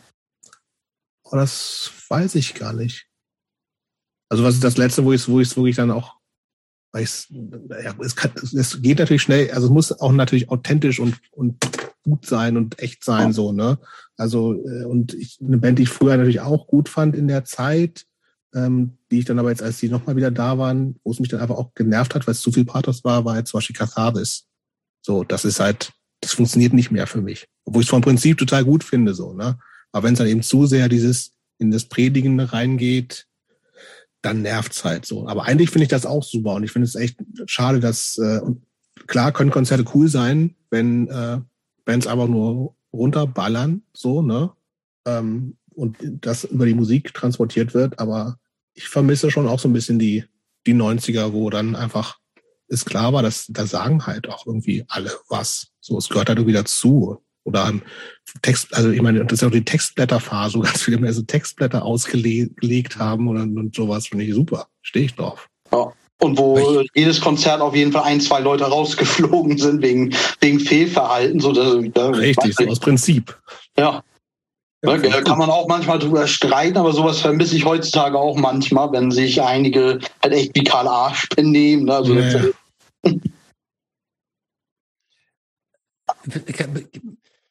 Ich habe neulich, oder jetzt hier auch in Vorbereitung auf dieses Gespräch, fiel mir übrigens ein, und ihr könnt mir da sicher helfen. Irgendwann, und ich glaube, das war in den 90ern, kam doch dieser Trend auf, der nach meiner Wahrnehmung jetzt komplett ausgestorben ist, nämlich Konfetti zum Start der Show. Das ist so eine lokale Geschichte gewesen, glaube ich, ehrlich gesagt. War das nur das lokal? In, ich weiß zum Beispiel in Immenhausen und so weiter, war doch immer zum Beginn, dass die, also dieses, diese, diese Papierschnipsel zeigt, also, also jetzt nicht dieses Karnevalskonfetti, sondern diese, dieses Papierschnipsel, die praktisch so hochgeworfen wurde und Juche und war gleich gute Stimme. Habt ihr jetzt nicht wahrgenommen? Sagt Nein. euch gar nichts? Konfetti ich, zur Showstart? Selten. Ich weiß, dass es in Leipzig, glaube ich, eine Zeit lang praktiziert wurde, aber eher so auch in so Coney Island, so größere Geschichten. Hm. Die hatten, aber ich, das, das regelmäßig war das auf jeden Fall nicht. Im Hausen, glaube ich, auch ab und an mal. So, also so habe ich das ab, abgespeichert, dass es das eine, dass es die, so eine Konfetti-Welle gab. die, die, aber ich jetzt kann ich mich schon gar nicht mehr daran erinnern, wann ich das letzte Mal überhaupt das, das Konfetti auf einer Show erlebt habe. Ich sage jetzt, sauber zu machen. Ich sage jetzt Konfetti, meine diese diese Papierschnipsel. Papierschnipsel. Ähm, so. Ja. ja. weiß nicht, habe ich, ich vielleicht mal erlebt oder so, so konkrete Erinnerungen. Nee. Weißt du, wir haben ja irgendwann mal irgendwie zu Beginn deren Karriere irgendwie Turbostart an Weihnachten oder so auch in Kiel gemacht. Und äh, da weiß ich, weil es halt gute Freunde waren, da haben wir mit Konfetti und ewigen Turbostart Fähnchen und so da äh, irgendwie so ein bisschen was gestartet, aber das war dann, glaube ich, eher, als halt äh, enge Freunde waren. So. Ne? Aber du hast Turbo-Start schon groß gemacht, oder? Ja, unwahrscheinlich. ja, die, ne, der, habe ich dir irgendwie geschrieben oder ne, die erste Tour, die ich dann je gebucht habe, ist irgendwie die Band, für die ich das eigentlich gemacht habe, hat sich irgendwie aufgelöst und Turbo starten, glaube ich, gerade zwei Konzerte oder so gespielt. Ne? Und irgendwie Suburban Scumbags, weil eine Band aus Kiel mit auch den beiden Leuten von Nutcase. Ne? Die sollten die Tour sowieso mitfahren. Da ist halt eine, eine Turbo-Stadt Suburban Scumbags Tour draus geworden. Ne? Aber das war die erste Tour, die du gemacht hast. Das, das war die erste Tour, die ich gemacht lief das habe. Schon, lief das schon unter Trapdoor? Weil Trapdoor war ja vorher das Label von Cocky, mhm. ne? Mhm. Ja, ich habe halt mega viel mit Cocky zusammen gemacht und ich kann ja noch mal erzählen, wie ich überhaupt darauf gekommen bin, irgendwie Touren zu buchen. Ich habe halt irgendwann gedacht, so habe ich ja gesagt, äh, hat mich mega fasziniert, diese ganzen äh, DIY-Punk-Shows und so. Und dann habe ich natürlich gedacht, so irgendwie will ich mehr machen.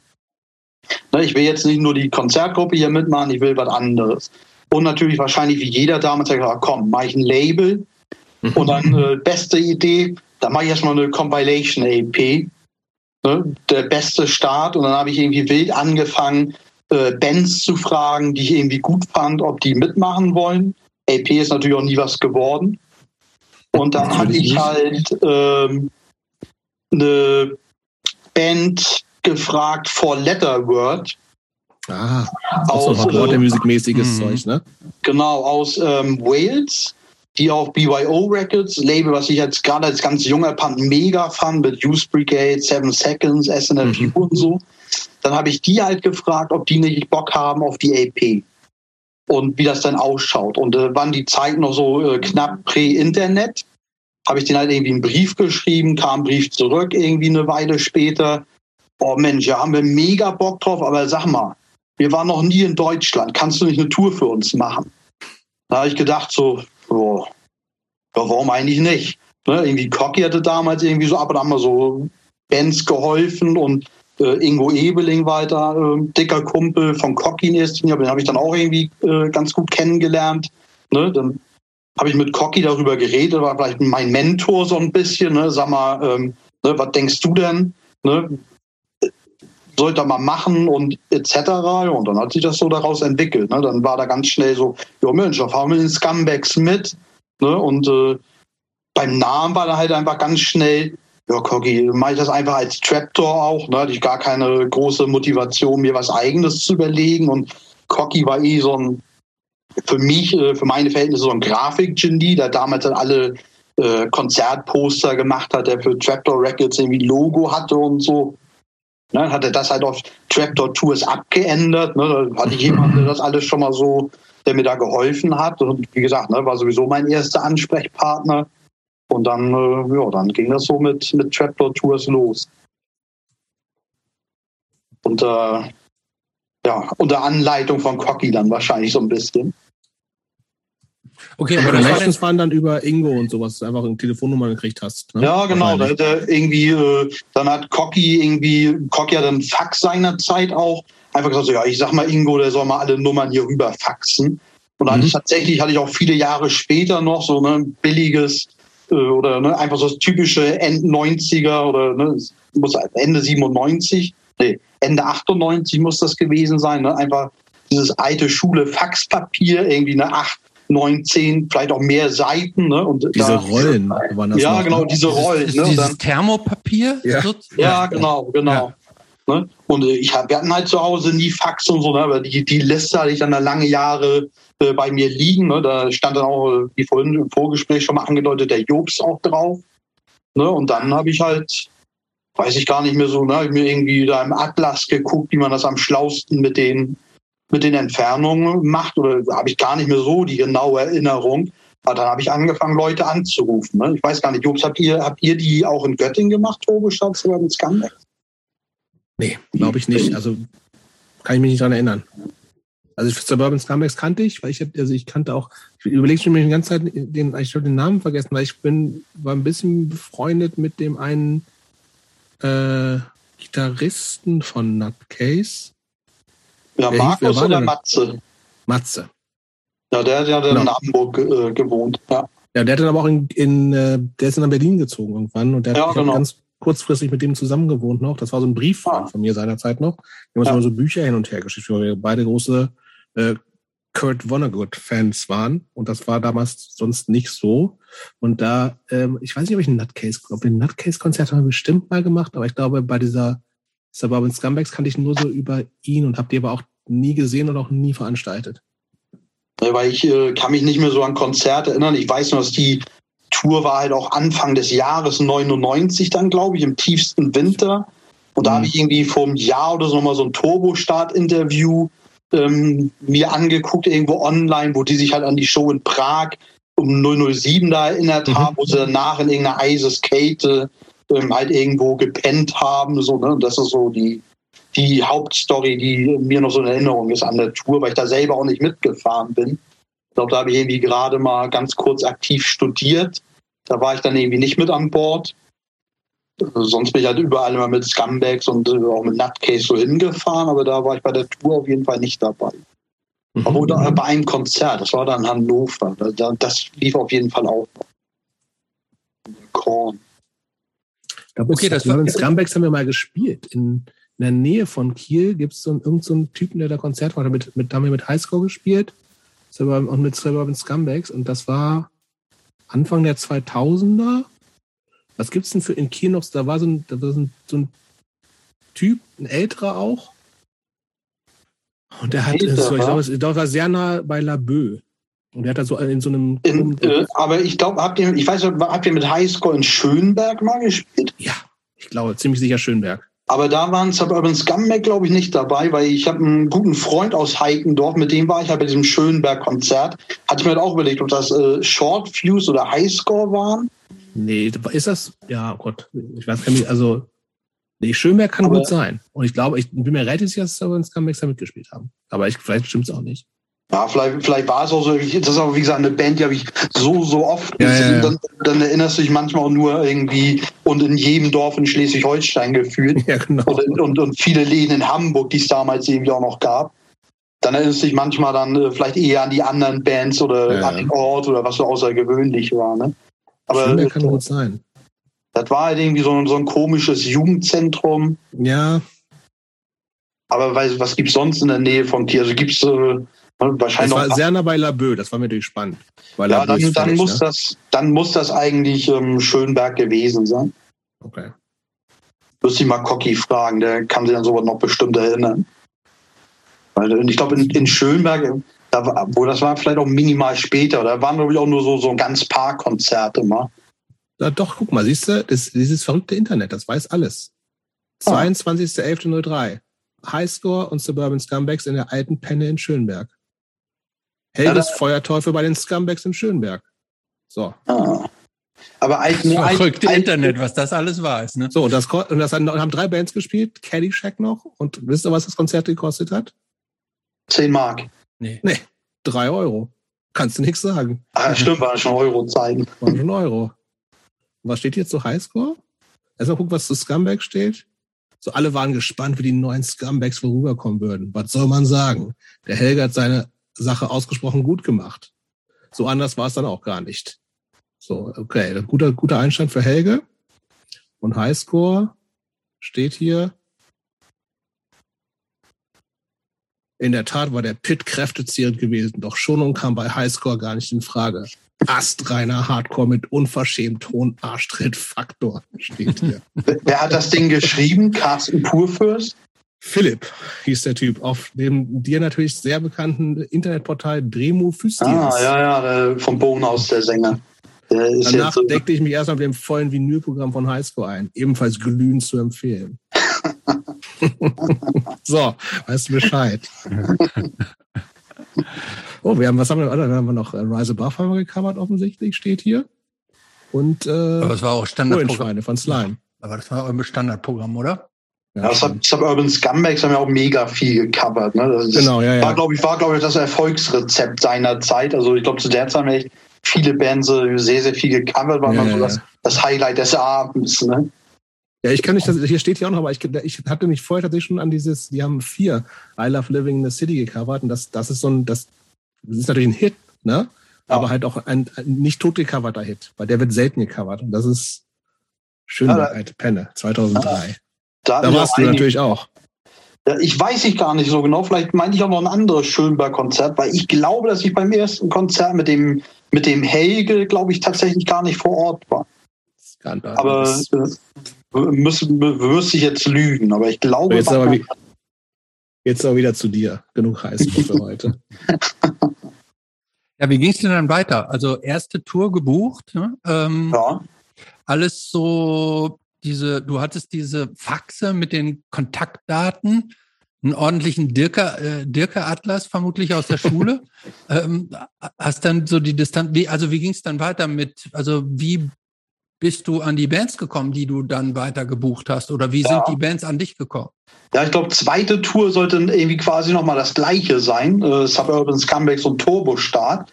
Und irgendwie waren aber, glaube ich, Turbostart dazwischen auch nochmal, glaube vielleicht sogar mit irgendeiner Band aus Göttingen, Band Minority, El Mariachi oder so, waren vielleicht in der Zwischenzeit nochmal irgendwie ein paar Tage unterwegs. Und auf jeden Fall war das noch auf einmal so, äh, dass Peter, glaube ich, gesagt, ne, das mache ich diesmal selber. Und dann, äh, ne, weiß ich, gab es irgendwie Beef darum. Ne? Dann irgendwie Scumbags und Turbostart, irgendwas war da irgendwie dann im Argen. Ne? Also die, weiß ich nicht, ne? die einen meinten, hier, die gibt's ja nicht. Ne? Jetzt will der, will der Peter da auf einmal so viel mitreden. Ne? Und äh, der, der hat wahrscheinlich, was ist da denn jetzt los? Ne? Muss ja nicht unbedingt hier der Flo alleine nochmal machen. Ne? Das machen wir jetzt hier, dass wir die besten Läden zusammenfinden. Ne? Und äh, aus irgendeinem Grund waren dann äh, Suburban Scumbags mit mir und Turbostart äh, ein paar Monate wahrscheinlich so ein bisschen äh, im Clinch. Ne? Das weiß ich noch, da auf Konzerten sollen wir uns dann immer sehr skeptisch irgendwie in die, in die Augen geguckt. So, oh, nee, gibt's ja nicht.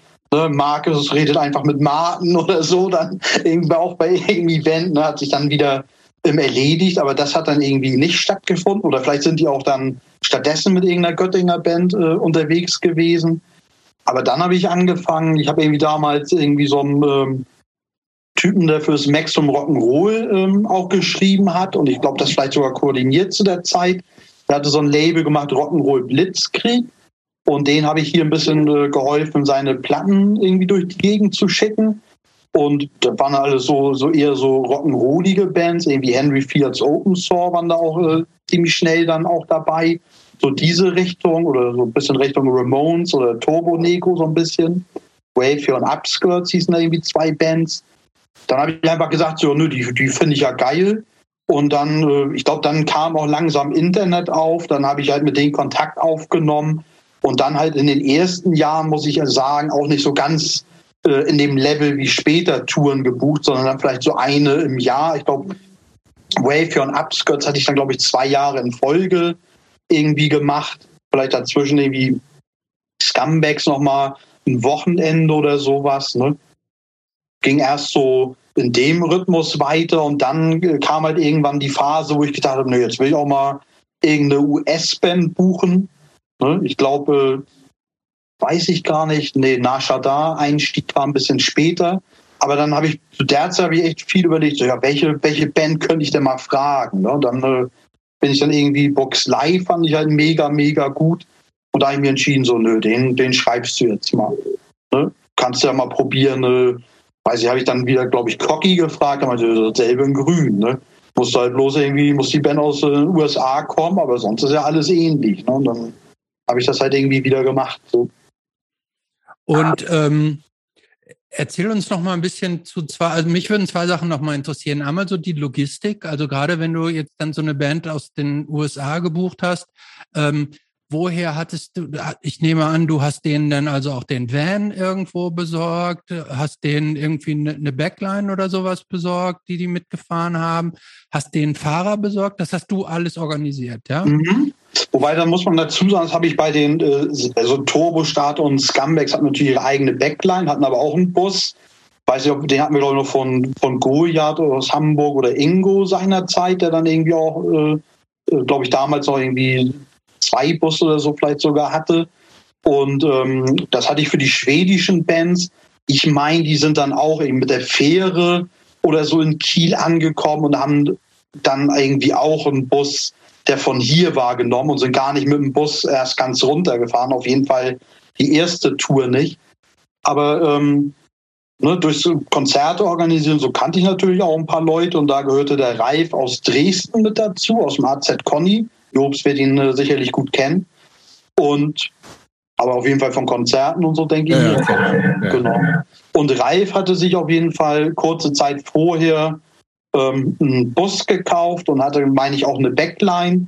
Und äh, ja, ne, mit dem war ich eh ne, irgendwie im Kontakt, kannte ihn. Und dann war irgendwie klar, so, ja, nö, dann lassen wir Reifen mal die Tour fahren. Ne, und dann, äh, ja, weiß ich noch, haben wir die, sind dann Boxlei, sind in Frankfurt angekommen. Ich war irgendwie schon vorher am Flughafen, meine ich, habe da noch genächtigt, um rechtzeitig da zu sein, wenn die Band ankommt. Ne, dann habe ich die irgendwie äh, schön in Empfang genommen. Dann kam Reif und dann sind wir, meine ich, nach Nürnberg gefahren. Da kam halt Flamingo Massacres her und dann sind wir halt durch Europa gefahren. So, ne? Da war ich dann tatsächlich auch die ganze Tour äh, mit dabei. Und ähm, wie war das dann so finanziell? Hast du, ähm, wie waren die Deals dann so? Die, die Bands haben selber ihre Flüge bezahlt und ähm das, das war noch ganz geil. Das hatte ich mir angewöhnt, ähm, da habe ich auch großen Unmut auf mich gezogen, im Nachhinein wahrscheinlich zu Recht. Das hatte ich mir angewöhnt, bei den, äh, bei den schwedischen Bands zu sagen, ja, wir, ihr kommt hier runter, wir gucken, was ihr an Kosten habt und dann schauen wir am Tourende, wie viel Geld da ist und wenn es Minus oder Plus gibt, teilen wir das durch neun Leute, acht Bandmitglieder und Flo. Und dann habe ich gedacht, ja, das hat ja, ne, hat, war ja, hat ja ganz gut funktioniert. Dann habe ich das bei der Tour genauso übernommen was natürlich irgendwie, ne, dann bei Flamingo Massacres am Ende, also Tour lief äh, gar nicht mal so schlecht. Ne? Also würde man wahrscheinlich heute sagen, so, ich glaube, ähm, alles irgendwie wirklich, äh, äh, wenn du alle Kohlen für Flüge und so weiter, ohne den Merch mit einzuberechnen, dann fehlten irgendwie so viel Geld, dass, glaube ich, jeder 100 Euro zahlen musste. Ne? Und äh, also muss man ja irgendwie bei den meisten Touren heute sagen, ist ja äh, totaler Luxus, ne? gerade ohne, ohne Merch. Also mit Merch wäre wahrscheinlich alle Kohle lockers drin gewesen. Ne? Und dann haben wir Flamingo Massacre gesagt, ja, eigentlich ist das scheiße. Jetzt müssen wir hier 100 oder irgendwie 125 Euro irgendwie sowas bezahlen. Und im Nachhinein natürlich euer Flo zahlt dann auch Geld, ne, dafür, dass er die Tour quasi äh, gemacht hat. So, ne? Da, da, weiß ich noch, da war dann irgendwie, glaube ich, Armin von X-Mist, meinte ja, Flo, so kannst du das nicht machen. Da habe ich gesagt, so, wieso ist doch fair? Ne? Wenn, also waren wir alle mit an Bord und ne, also einfach so ein bisschen naiv, wie das so mit, mit Anfang 20 ist, oder ne, zu sagen, so, nö, dann machen wir so, nö, dann irgendwie, ne, äh, Gewinn, Verlust, das teilen wir uns einfach alle. Wir sind ja alle zusammen unterwegs, haben zusammen Spaß, etc. So, ne? Aber ich glaube, bei der zweiten Tour habe ich das dann irgendwie ähm, abgelegt. Und wie hast, dann, wie hast du es dann gemacht? Dann habe ich mich wirklich als neutralen Faktor genommen und so ist das eigentlich bis heute. Also ich habe nie irgendwelche Prozente oder so äh, genommen, ne? aber irgendwie ähm, dann irgendwie nach kurzer Zeit gesagt, so ja, guckt einfach, ne, das, was ihr an Geld über habt oder was ihr meint, was ihr mir geben wollt, das gebt ihr mir. Und wenn ihr äh, miese macht oder wenn gar nichts da ist, etc., brauche ich keinen Cent, etc. Wenn ihr, ne, wenn ihr Gewinn macht, gebt ihr mir Betrag, was auch immer ihr wollt und überhaupt. Und ähm, der Rest geht einfach komplett auf eure Kappe. Ne? Also im Vorfeld Flüge bezahlen, das hatten die Boxlei in dem Fall auch gemacht. Also das haben wir nicht gemacht, das im Vorfeld.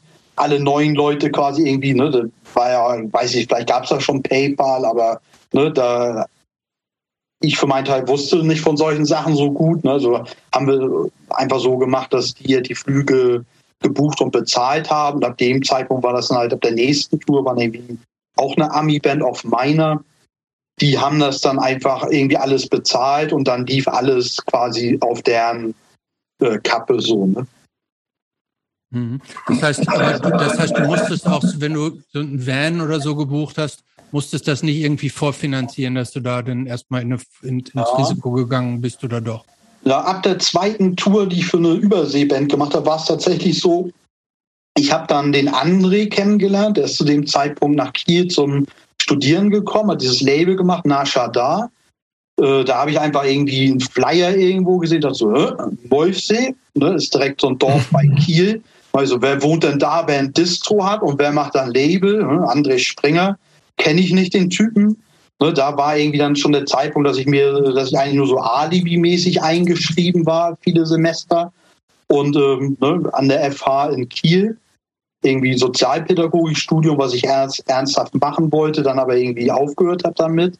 Und dann habe ich festgestellt, ja Mensch, ne, habe ich den angeschrieben, meinte, ja, ich studiere an der FH, Sozialpädagogik. Ne, und dann habe ich den tatsächlich da in der Bibliothek getroffen so, und dann haben wir uns irgendwie sehr gut verstanden und der war halt auch äh, sehr heiß, irgendwie Bands rauszubringen und hat eben gesagt, so, ja, lass uns doch zusammen einfach einen Tourbus kaufen, Backline.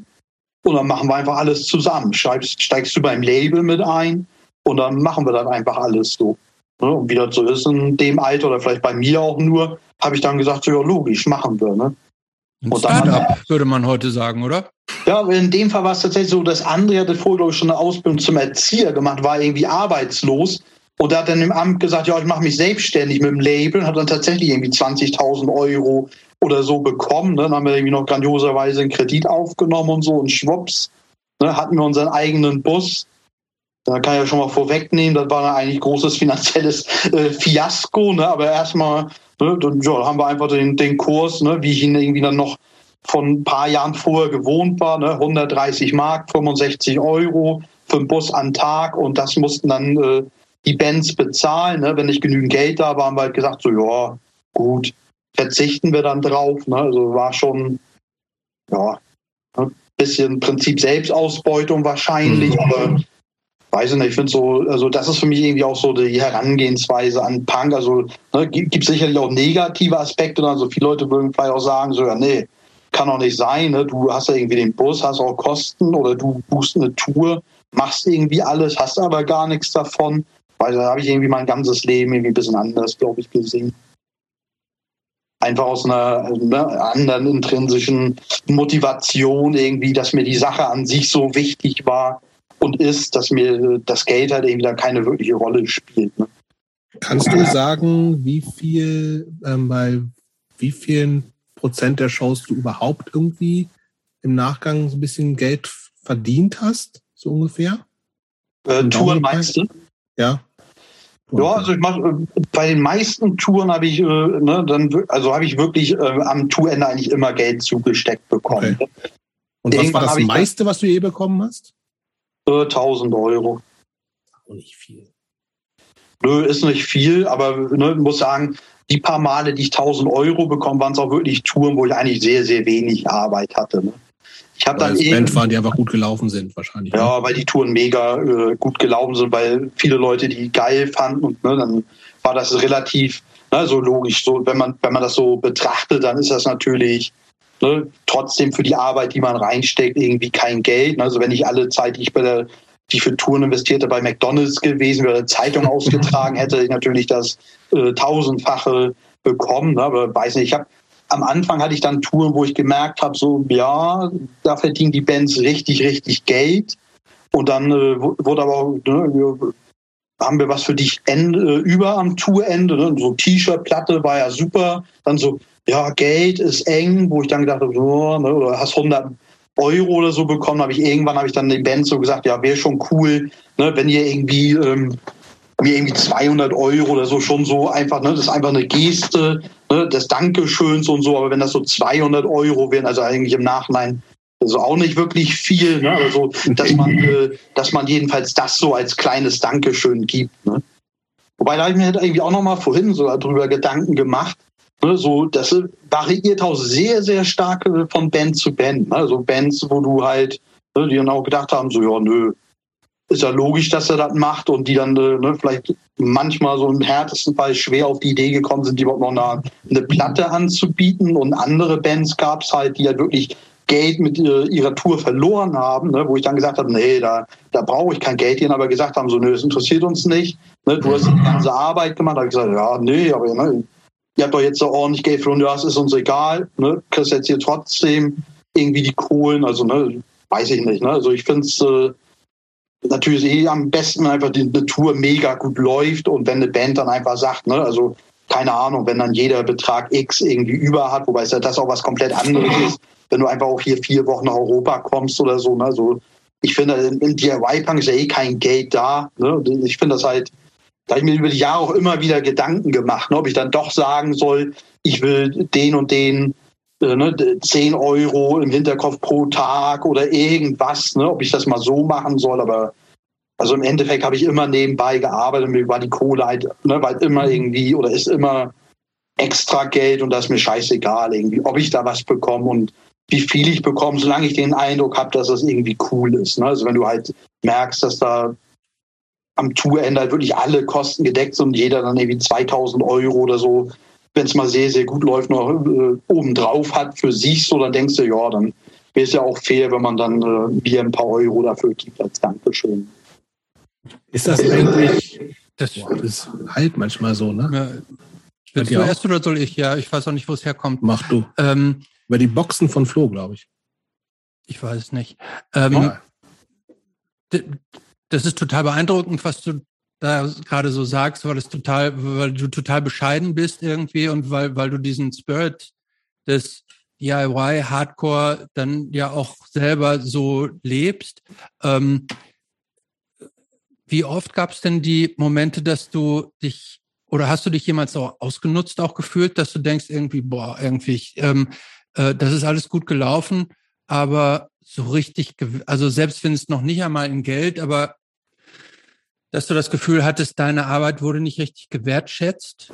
Ja, natürlich. Das kam auch mal vor. Ne? Also, weiß ich sind ja wirklich viele Touren, die ich über die Zeit gemacht habe. Ne? Da waren natürlich auch komplette Desaster dabei. Ne? Abgebrochene Touren oder wo Bands wirklich auch richtig beschissene Touren hatten und dann ne, auch nicht mal irgendwas am Bus irgendwie groß bezahlen konnten und ähnliches, sowas auch. Ne? Aber ich muss sagen, meistens habe ich mich eher ungerecht behandelt gefühlt, wenn eine Tour mal wirklich sehr, sehr gut lief und ich meine, habe ich ja gesagt, dass ich durch den Job dann nachher auch und so halt wenig Touren selber mitgefahren bin, meistens dann nur ein bisschen oder, ne, also sind glaube ich irgendwie höchstens eine Handvoll Touren, die ich komplett mitgefahren bin. In, ne, vielleicht ein bisschen mehr, bisschen weniger, weiß ich nicht. Ne, ich glaube ein paar mehr als eine Handvoll Touren. Aber dass ich das manchmal natürlich nicht so in absoluter Gänze einschätzen konnte, weil ich eigentlich auch immer den Bands überlassen habe, die Kohlen einzukassieren und einfach zu bezahlen. Ne? Aber wenn ich dann halt von Leuten, die die Tour für mich gefahren haben, einfach gehört habe, also ne, ja, Tour lief ähm, echt mega super. Ne, die hatten am Ende, konnten sie alle ihre Miete für die Abwesenheit bezahlen, hatten jeder 1000 Euro über. Und wenn du aber die Band dann irgendwie auf der letzten Show gesehen hast und die gesagt haben so, ja, finanziell lief ganz gut, aber also wir würden dir gerne 100 Euro als Dankeschön geben, ne, wo du dann halt eben sogar ja, 200 wären ganz ganz cool, einfach so im, Vor im Vorfeld einfach, so wo ich dann natürlich gesagt habe, so, ja, nö, super, ähm, ne, passt. Aber wenn du dann irgendwie eine Woche später hörst, so, ja, Flo, muss ich dir nochmal sagen, ne, also die haben da, ne, also jeder wirklich alles, Flüge, Miete zu Hause und ne, kann man natürlich, also ja, vielleicht bin ich da auch zu bescheiden, aber da kann man immer noch sagen, logisch, die haben dann trotzdem nicht gearbeitet. Ist cool, wenn sie das Geld haben und so. Ne? Wie gesagt, ich bin nicht darauf angewiesen. Mhm. Aber dann denkst du dir aber trotzdem in gewissem Maße irgendwie so ein bisschen so, ja, weiß ich auch nicht. Dann, äh, ne, dann kann man vielleicht auch einfach sagen, ja komm, ne, dann äh, ist das ein Hunderter mehr vielleicht oder ne. Aber sag mal, ist dieses, was ja auch noch nicht viel ist, ne? Ja. Null, Nö. gar nicht. Ja, vielleicht auch mal, um das nochmal einzuordnen. Ich meine, ich, ich kennen ja nicht alle Flo und Trapdoor Tours, aber ich glaube, wir sprechen von über 200 Touren. Ja, so ungefähr. Ich habe jetzt irgendwie. Also absurd äh, viel. Also ich, ich, ich schätze mal zwischen 200 und 250. So, also crazy viel so. Und das, und das ist ja tatsächlich so sehr unter, also genremäßig schon, also alles aus dem so DIY-Bereich, aber schon auch sehr es gab so diese garagigeren Sachen, was du ja schon gesagt hast, so Henry Fields Open Saw und sowas alles. Dann aber auch, auch durchaus äh, politischere Hardcore-Bands so. Ähm, ist dieses eigentlich diese, diese, diese Attitude, ist das eigentlich wirklich total individuell und hängt von den Leuten ab? Oder siehst du schon so einen Unterschied zwischen einer Band, die auch explizit politisch ist, Inhalt, also von Texten und dem ganzen Gehabe her, äh, und welchen, die einfach, wo es eigentlich eher so nur so fun-mäßig ist, so Garage-Kram und so ist. Ja, das Macht das einen Unterschied? Ja, also äh, das ist ganz lustig, weil das Thema hatte ich schon häufiger mit Leuten, dass oftmals die Bands, wo ich gedacht habe, so die sind mega überkorrekt und die Everybody's Darling waren, mhm. dass du da manchmal das Gefühl hast, so ja, die waren ein bisschen weniger dankbar oder haben das als mega selbstverständlich genommen. Und dann hast du andere Bands gebucht, wo du eher sagst, ja, ist einfach hier so Party, weil so Brutal Nights ist da vielleicht so eine äh, Band, wo vielleicht viele Leute sagen würden, so, ja, ist einfach gute Laune, äh, etc. Punk. Ne? Leute kommen schon aus äh, korrekten Bands und Strukturen und so, ne? Aber wo, glaube ich, viele Leute sagen würden, ja, denen würde ich viel eher zutrauen, dass du denen scheißegal bist oder sonst was, ne? Also da, weiß ich, da bin ich ja mit dem Gitarristen bis heute sehr, sehr gut befreundet, ne? Der schickt mir immer noch jede neue Platte jeder seiner Bands irgendwie immer vorbei, wenn ich ihm sage, so, ey, John, sag mal, bist du bescheuert, ne? Irgendwie, die Platte kann ich hier für 14 Euro kaufen, da brauchst du auch keine 30 Dollar Porto zu bezahlen. Dann sagt er, nee, ist mir scheißegal, ich will dir halt die Platte schicken. Ne? Also das, äh, aber an, kann man nicht so pauschal sagen. Ne? Also das ist halt wirklich mega individuell. Es gibt auch zig äh, Bands, die halt sehr korrekt sind und äh, dann auch sehr äh, politische und korrekte Texte haben, auch Everybody's Darling dann sind und die sind dann aber auch äh, mega korrekt hier gegenüber. Ne? Aber ich habe halt so gemerkt, dass man oftmals äh, ne, so Bands, wo mir Leute sagen, so, oh, doch bestimmt totale Assis und so, ne, dass du da auf einmal verwundert bist, so, das sind so die, dann manchmal vielleicht sogar die korrektesten von allen, so, ne, in der, in, in der persönlichen Beziehung und, ne. Aber ja, das äh, variiert halt sehr stark. Du hast auch zu jeder Band, oder ich habe zu jeder Band irgendwie auch ein unterschiedlichen Grad an Tiefe und dann hast du auch, ne, wenn du mal Touren und ein paar Dates mitfährst, ne, gibt es Leute, mit denen hast du 15 Jahre später, erinnerst dich noch sehr an die, bist nonstop in Kontakt und dann gibt es welche, da hast du irgendwie dann vergessen, dass du auch mal mit denen unterwegs warst, ne? oder findest halt nicht so den Bezug zu den Leuten. Ne? Innerhalb von einer Band sind ja einfach auch meistens vier, fünf individuelle Menschen, die einfach auch sehr unterschiedlich sind. So. Also du kannst in einer Band Leute haben, die cool sind und die spielen mit in einer Band mit Leuten, die scheiße sind. Das ist halt auch so, ne? Also das ist ja tatsächlich. Sind ja nicht selten in allen Bands alle cool. Kann ich aus eigener Erfahrung sagen. Aber vielleicht nur, damit die ZuhörerInnen äh, mal ein Gefühl dafür haben, von welchen Bands wir sprechen. Du, du hast uns hier so eine, eine Liste von allen Bands geschickt, die können wir jetzt nicht aufzählen, aber nur damit die Leute vielleicht ein kleines Gefühl haben. Also Career Suicide, Coke Bust, Nightbirds, No Tolerance, Neighborhood Breads, Hysterics, Vex, Downtown Boys, Acrylics, Physik, Muro, ähm, Big Cheese, Warthog, ähm, Social Circle, Neon Piss, Mean Jeans. Ähm, also eigentlich so das Who is Who der letzten Jahre an, an DIY, Hardcore, Punkbands so. Ähm, Down Down Boys. Ähm, wie sind die alle an dich gekommen oder bist du auf die zugegangen? Das ist ganz unterschiedlich. Ne, also äh, manchmal ist das so, dass ich die selber gefragt habe, manchmal ist es einfach andersrum. Ne? Also das, ich glaube, am Anfang habe ich fast alle Bands gefragt, ist ja auch logisch, ne? da kennst du ja irgendwie nicht so viele Leute, beziehungsweise die erste Tour hatten wir ja schon, war ja indirekt dann äh, doch eine Anfrage. Aber so heute würde ich sagen, hält sich das so einigermaßen die Waage. Also die, die fragen Bands, ich hatte es jetzt auch schon ein paar Mal, dass ich eine Band halt mega geil fand, die gefragt hat, so, nö, wollen nicht nach Europa und bla bla bla. Und ein Jahr später äh, kriegst du irgendwie eine Nachricht, ne, wo äh, sich gar nicht mehr erinnern, dass du sie gefragt hast, aber wo du dann selber gefragt wirst. Ne? Also ab einem gewissen Zeitpunkt war es einfach dann auch viel mit ähm, Nachfolgebands von irgendjemandem oder befreundete Bands von der Band, die ich schon gebucht habe. Ne, also das äh, variiert sehr, sehr stark. Aber ich glaube, so ungefähr hat sich das wahrscheinlich über die Jahre die Waage gehalten, so Bands, die ich gefragt habe, Bands, die mich, Bands, die mich gefragt haben. Mhm.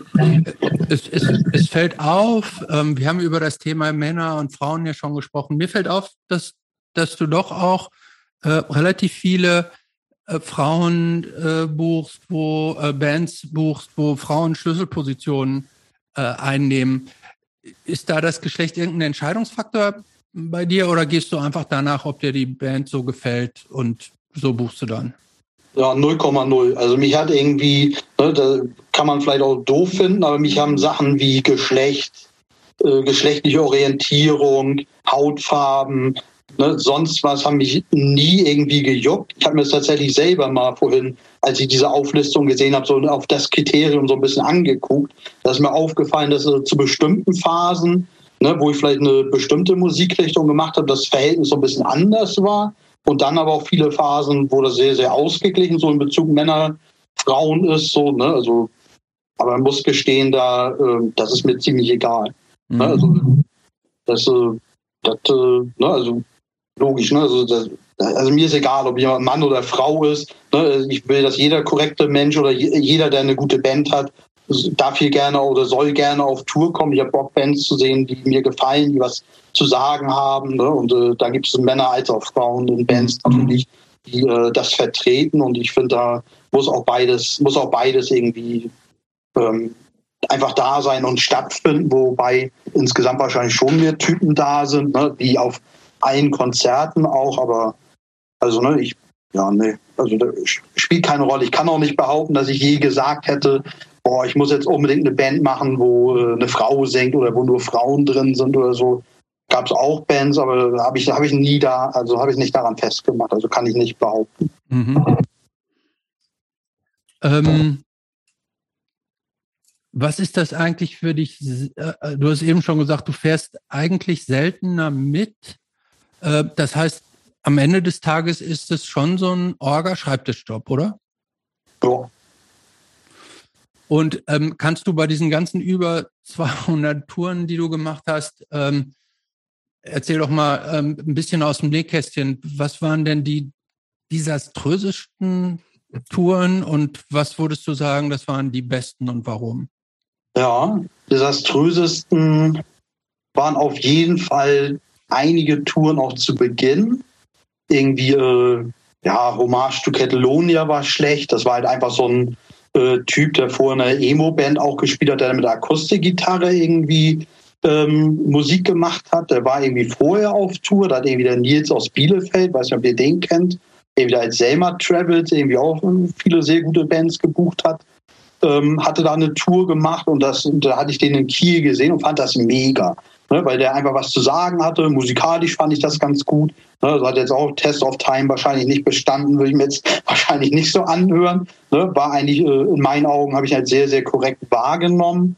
Und ähm, bei der Tour war ich tatsächlich dann auch die erste Zeit wieder dabei. Da hatte ich ja noch den Vorteil, dass der Bus aus Kiel war. Der war mit dem Bus unterwegs, weil er eigentlich ein paar Bands mitnehmen wollte. Das war irgendwie nicht so. Und dann haben wir irgendwie gesagt, ja komm, Bus kostet trotzdem weniger als ein Mietwagen, fährt er mit dem Bus. Ähm, dadurch habe ich einfach die ersten Tage der Tour miterlebt. Ne, aber nachher, also die Tour lief einfach mega, mega schlecht. Ne, und äh, ich glaube, der war dann auch mega unzufrieden damit, kann man ja auch nachvollziehen. Ne? Also weiß ich jetzt auch nicht, ne, warum das so schlecht. Ich glaube, die erste Tour war vielleicht auch kürzer, die hier war sehr lang und ne, dann ja, hat dann auch irgendwie am Tourende keine Möglichkeit, den Bus zu bezahlen, aber das war ja nicht so äh, das große Problem. Ne? Also, hm. Aber also auch im persönlichen Verhältnis war das dann ganz okay, aber ja, weiß ich nicht. Ne? Dann, äh, dann habe ich irgendwie zwei Bands gebucht, wo ich eine sehr, sehr korrekt fand und wo alles sehr cool war. Und ähm, die hatte ich allerdings auch die beiden Bands, da war die erste Show damals in Berlin, weil ich irgendwie eine Weile hatte ich von Yellow Dog irgendwie häufig Busse und äh, begann dann Touren oft in Berlin, hatte ich die Bands auch getroffen. Und eine Band fand ich als Yellow Dog eigentlich noch? Nee. Gibt's nicht mehr, oder? Als, als äh, MP3-Label, glaube ich, offiziell, oder laut seiner Homepage. Der ist wirklich ganz, ganz von der Bildfläche verschwunden, ist Sven. Ich glaube, der lebt auf Malle jetzt, ne? Das kann sein, ja. Aber, Aber der, eine Zeit lang super wichtig. Also oh. die, die, billigsten, allerdings auch schrottigsten Busse, muss man sagen. Oh.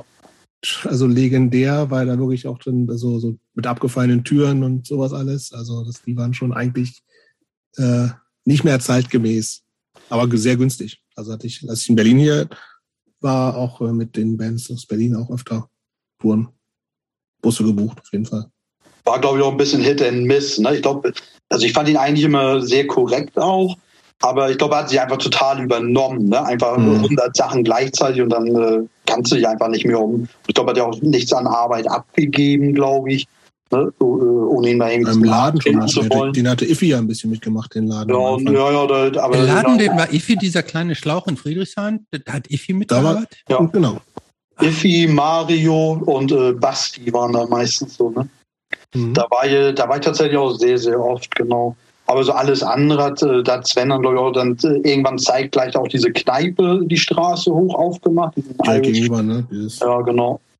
Und äh, ne, da hat er Shirts und hast du nicht gemacht. Ne? Ich glaube, der hat sich einfach äh, komplett übernommen und ne, ja, also hat dann außer, außer, im, äh, außer im Laden andere Leute verkaufen lassen, hat er, glaube ich, niemandem irgendwie über den Weg getraut und dann wahrscheinlich da ähm, sich ein bisschen übernommen. So, ne? Also ein, ein merkwürdiger Mensch auf jeden Fall, um das mal so halbwegs neutral auszudrücken. Ja, ich habe mich immer ganz gut mit ihm verstanden, aber äh, auf jeden Fall hat er sehr schnell äh, sich sehr extrem über Leute aufgeregt. Ne? Ich glaube, irgendwann mhm. war ich auch das letzte Arsch, als ich gesagt habe, so, ich hatte halt da meine eigene Backline und gesagt, so, ne, ich hole die mal wieder weg aus Berlin. Irgendwie so, tut mir leid, Sven, das läuft nicht mehr so mit den Bussen. Also wenn mir jede Band sagt, am Anfang war es noch alles gut, aber jetzt so, ne, ne der Bus totale Scheiß und so, das, das geht dann auch nicht mehr. Ne? Aber naja, da habe ich dann auf jeden Fall diese andere Band kennengelernt, hatte sofort äh, irgendwie so eher so ein schlechtes Gefühl. Dann ähm, während der Tour habe ich dann irgendwie von jemandem aus Wien gehört, dass die sich bei dem zu Hause halt mega daneben benommen haben. Ne? Dann, wie das so ist, ne? dann habe ich irgendwie den Fahrer angerufen gesagt, so hier, ne, müsst ihr jetzt irgendwie benehmen. Ne, sonst äh, weiß ich nicht, müssen wir die Tour mal absagen oder so. Muss im Nachhinein sagen, immer wenn ich bei einer Band ein schlechtes Gefühl hatte oder mich irgendjemand gewarnt hat oder irgendwas komisch war, dann äh, ist es am Ende auch eigentlich immer schlecht ausgegangen. Ne? Dann ähm, ja, ist die Tour trotzdem zu Ende gelaufen, aber die haben sich auch um, um nichts gekümmert und wirklich an sehr vielen Orten sehr daneben genommen. Ne? Schmutzige ja, Wäsche willst du wahrscheinlich nicht waschen, ne? Ja, nee, nicht so wirklich. Ja, also irgendwie. Habe ich, äh, hab ich, befürchtet. Ja, eine Tour, die ja, äh, weiß ich, ob ihr das mal irgendwie online mitbekommen habt, die da irgendwie gab ja so, irgendwie so ein Ami-Message-Board, Viva la Weine. Weiß ich, ob ihr das mal, hm, da waren so viele Emo, Emo-Sachen und so auch und Platten sammeln und so. Und äh, da ging es mal richtig rund, äh, da war ein Total Abuse auf Tour. Mhm. Und das ist tatsächlich die einzige Tour, die ich mitten oder die ich, ja, die ich mittendrin abgebrochen habe. Mhm. Und äh, das war, ja, das war halt wirklich scheiße einerseits und andererseits äh, habe ich auch ein Mafia-Forum, was jetzt auch hier schon ein paar Mal Thema war. Und so überall im Internet gab es dann halt riesige Diskussionen und äh, und so Threads zu, ne, so mit, äh, ja, das war ganz, war ganz lustig. Warum hast du die abgebrochen? Die haben sie halt auch mega daneben benommen, ne, das irgendwie, äh, der Sänger, das kam ja später aus der Wahl halt schon äh, vollkommen auf Heroin und so unterwegs, ne, das war, muss ich leider gestehen, so eine dermaßen gute Liveband. Ne? Also irgendwie da war ich beim Festival in Mannheim, beim Pfingstfest, haben komischerweise fünf oder sechs Bands gespielt, die ich gebucht habe.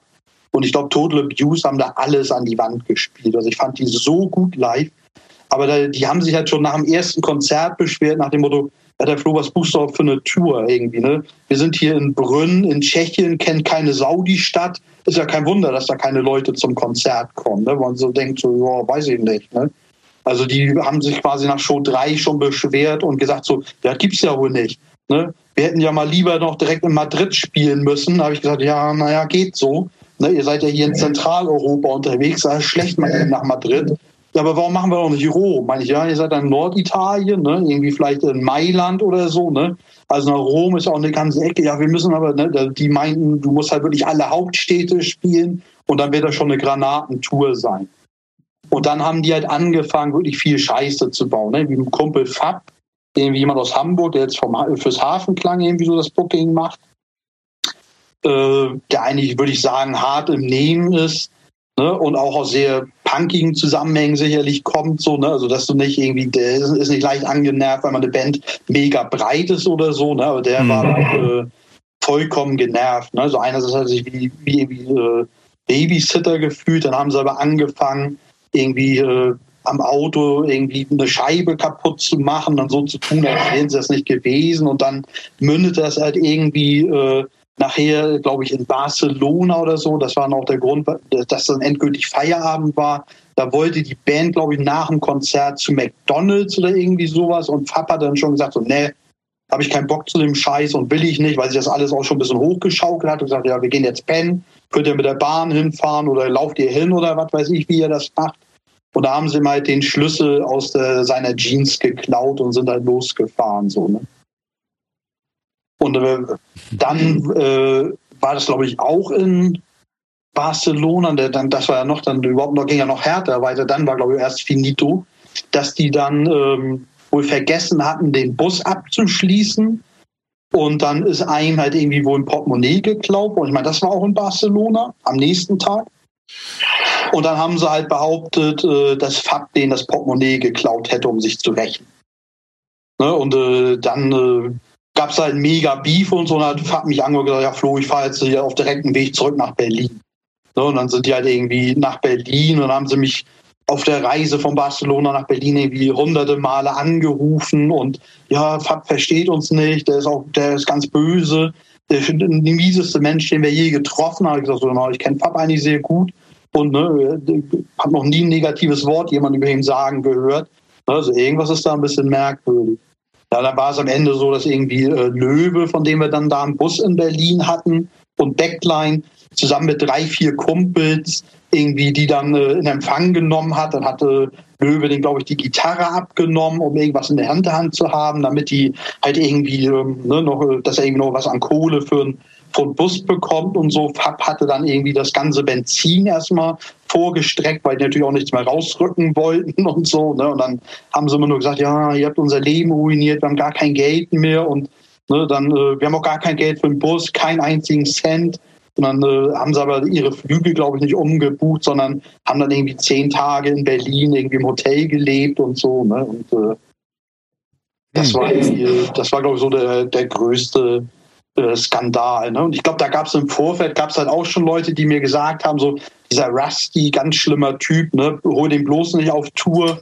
Da hatte ich den tatsächlich auch geschrieben, also hör mal, ne? Leute haben gesagt, da haben die T-Shirts bei dir gekauft, du hast die nie gedruckt oder was weiß ich was. Ne? Dann äh, Besänftigung, aber dann endete das auch im Entfernen. Und ich glaube, bei, bei jeder Tour, wo ich irgendwie Probleme hatte, waren das auch wirklich so Geschichten mit Bands, wo du vorher schon hättest sagen können, so, ja, irgendwie ein bisschen anrüchig und dann war es auch so. Hast du oft mit ähm, falschen Erwartungen zu kämpfen, dass die Bands äh, rüberkommen, also gerade jetzt ähm, internationale Bands hier ankommen und äh, sich die Dinge dann doch anders vorstellen, äh, als sie tatsächlich laufen? Also das, ja, das heißt von den, von den Auftrittsorten, von den Distanzen, vom Komfort, von allem drum und dran? Das habe ich jetzt noch nicht so erzählt. Ich habe halt so eine mega lange E-Mail über die Jahre geschrieben. Äh, wirklich über, weiß nicht, zehn Seiten oder so gefühlt, wo halt alles bis ins kleinste Detail erklärt wird.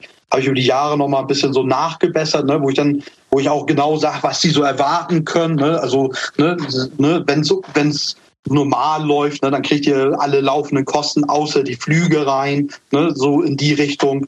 Ne, und äh, dann irgendwie ein bisschen noch ähm, was dazu erklärt, auf jeden Fall. Ne. Du kannst natürlich den nicht so, äh, ne, also ich erwähne, also seit ein paar Jahren habe ich da auf jeden Fall auch drinstehen, ähm, was das für Lokalitäten im Einzelnen sind, ne, dass ihr bitte sich da irgendwie respektvoll zu äh, verhalten. Ne. So seit ein paar Jahren sage ich auch immer wirklich, so wäre ganz cool, wenn man auch guckt, dass jedenfalls eine Matratze oder Isomatte oder so wirklich für die Bands auch da sind. Ne? Ich meine, ich habe in meinem Leben natürlich auch, Jobst auch irgendwie millionenfach irgendwie auf dem blanken Boden oder so gepennt, ne? Dass man mit, dass ich mittlerweile irgendwie da auch in Richtung Veranstalter sage, aber auch, dass den Bands kommuniziert, so, nee, ne? Also soll schon geguckt sein, dass irgendwie so eine Pen, ne? sei es ein Sofa, irgendeine durchgelegene Matratze oder so, ne? Das reicht ja vollkommen, äh, dass halt irgendwas in die, in die Richtung irgendwie so da ist. Also ich würde denken, Wobei es natürlich ein komplett, ne, ich bin es ja auch, ich bin die Läden und alles ja auch gewohnt. Ne? Und ich glaube, wenn man jetzt Leute hat, die aus den USA kommen und äh, nicht so den engen Bezug äh, oder so den Bezug zum DIY-Punk haben und noch nie hier gewesen sind, dass sie sich das vielleicht einfach ein bisschen anders vorstellen. Ne? Wobei ich glaube, von diesen über 200 Touren war das halt eher so die, die deutliche Minderheit. Ne? Ich glaube auch so an, an Touren, die scheiße waren, oder wo es auch große Diskussionen und so gab, waren ne, auf jeden Fall nicht mehr als zehn oder so, würde ich denken. Ne?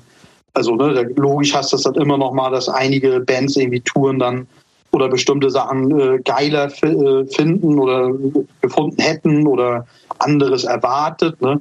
Weil ich muss auch sagen, ich habe mich auch sehr oft in den ersten Jahren mittlerweile nicht mehr auf Vorschläge von Bands eingelassen. Habe ich gesagt, ne, also das ist finanzieller Selbstmord, was ihr da vorhabt. Ne? Also einfach, ja, wir wollen in 14 Tagen, aber hier Spanien, England, äh, Kopenhagen ne, und so weiter machen, ne, dann sage ich den Leuten halt, ja, also ne, ich würde euch extremst davon abraten, weil das kostet an dem Tag schon so viel Autobahngebühren und Sprit. Da ist es fast unmöglich, ne, da verliert ihr ein Heidengeld. Ne, da ich, gab es halt auch, ne, dass ich dann Bands hatte, für die ich auch mehrere Touren gebucht habe, wo die erste halt mega, mega gut war und dann wollten die für eine zweite, kürzere Tour kommen im Sommer und haben all meine Warnungen über äh, ne, halt komplett ignoriert. Und dann haben sie beim nächsten Mal doch jemand anders gefragt. Die letzte Tour sei nicht so gut gewesen. Ne?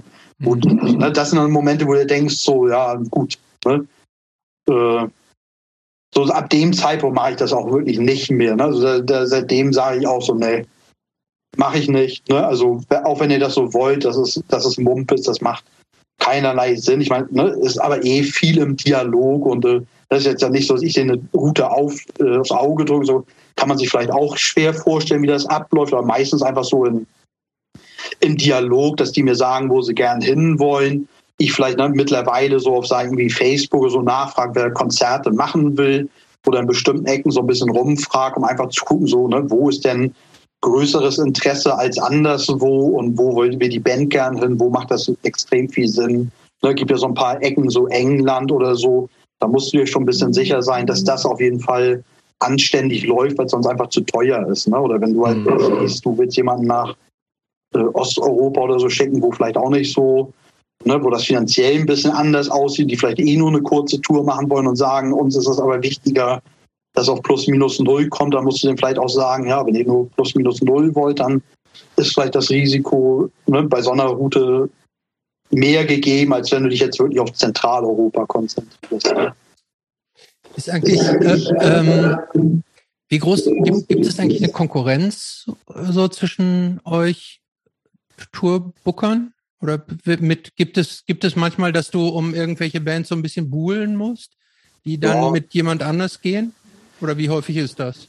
Ja, also ich glaube, eigentlich gibt es kaum Leute, die so mittlerweile, die wie ich Touren buchen. Ne, das sind alles eigentlich Leute, die ich kenne. Oder sonst vielleicht auch Leute, wo ich musikalisch halt gar keine Überein, äh, äh, ne, äh, Überschneidungen habe.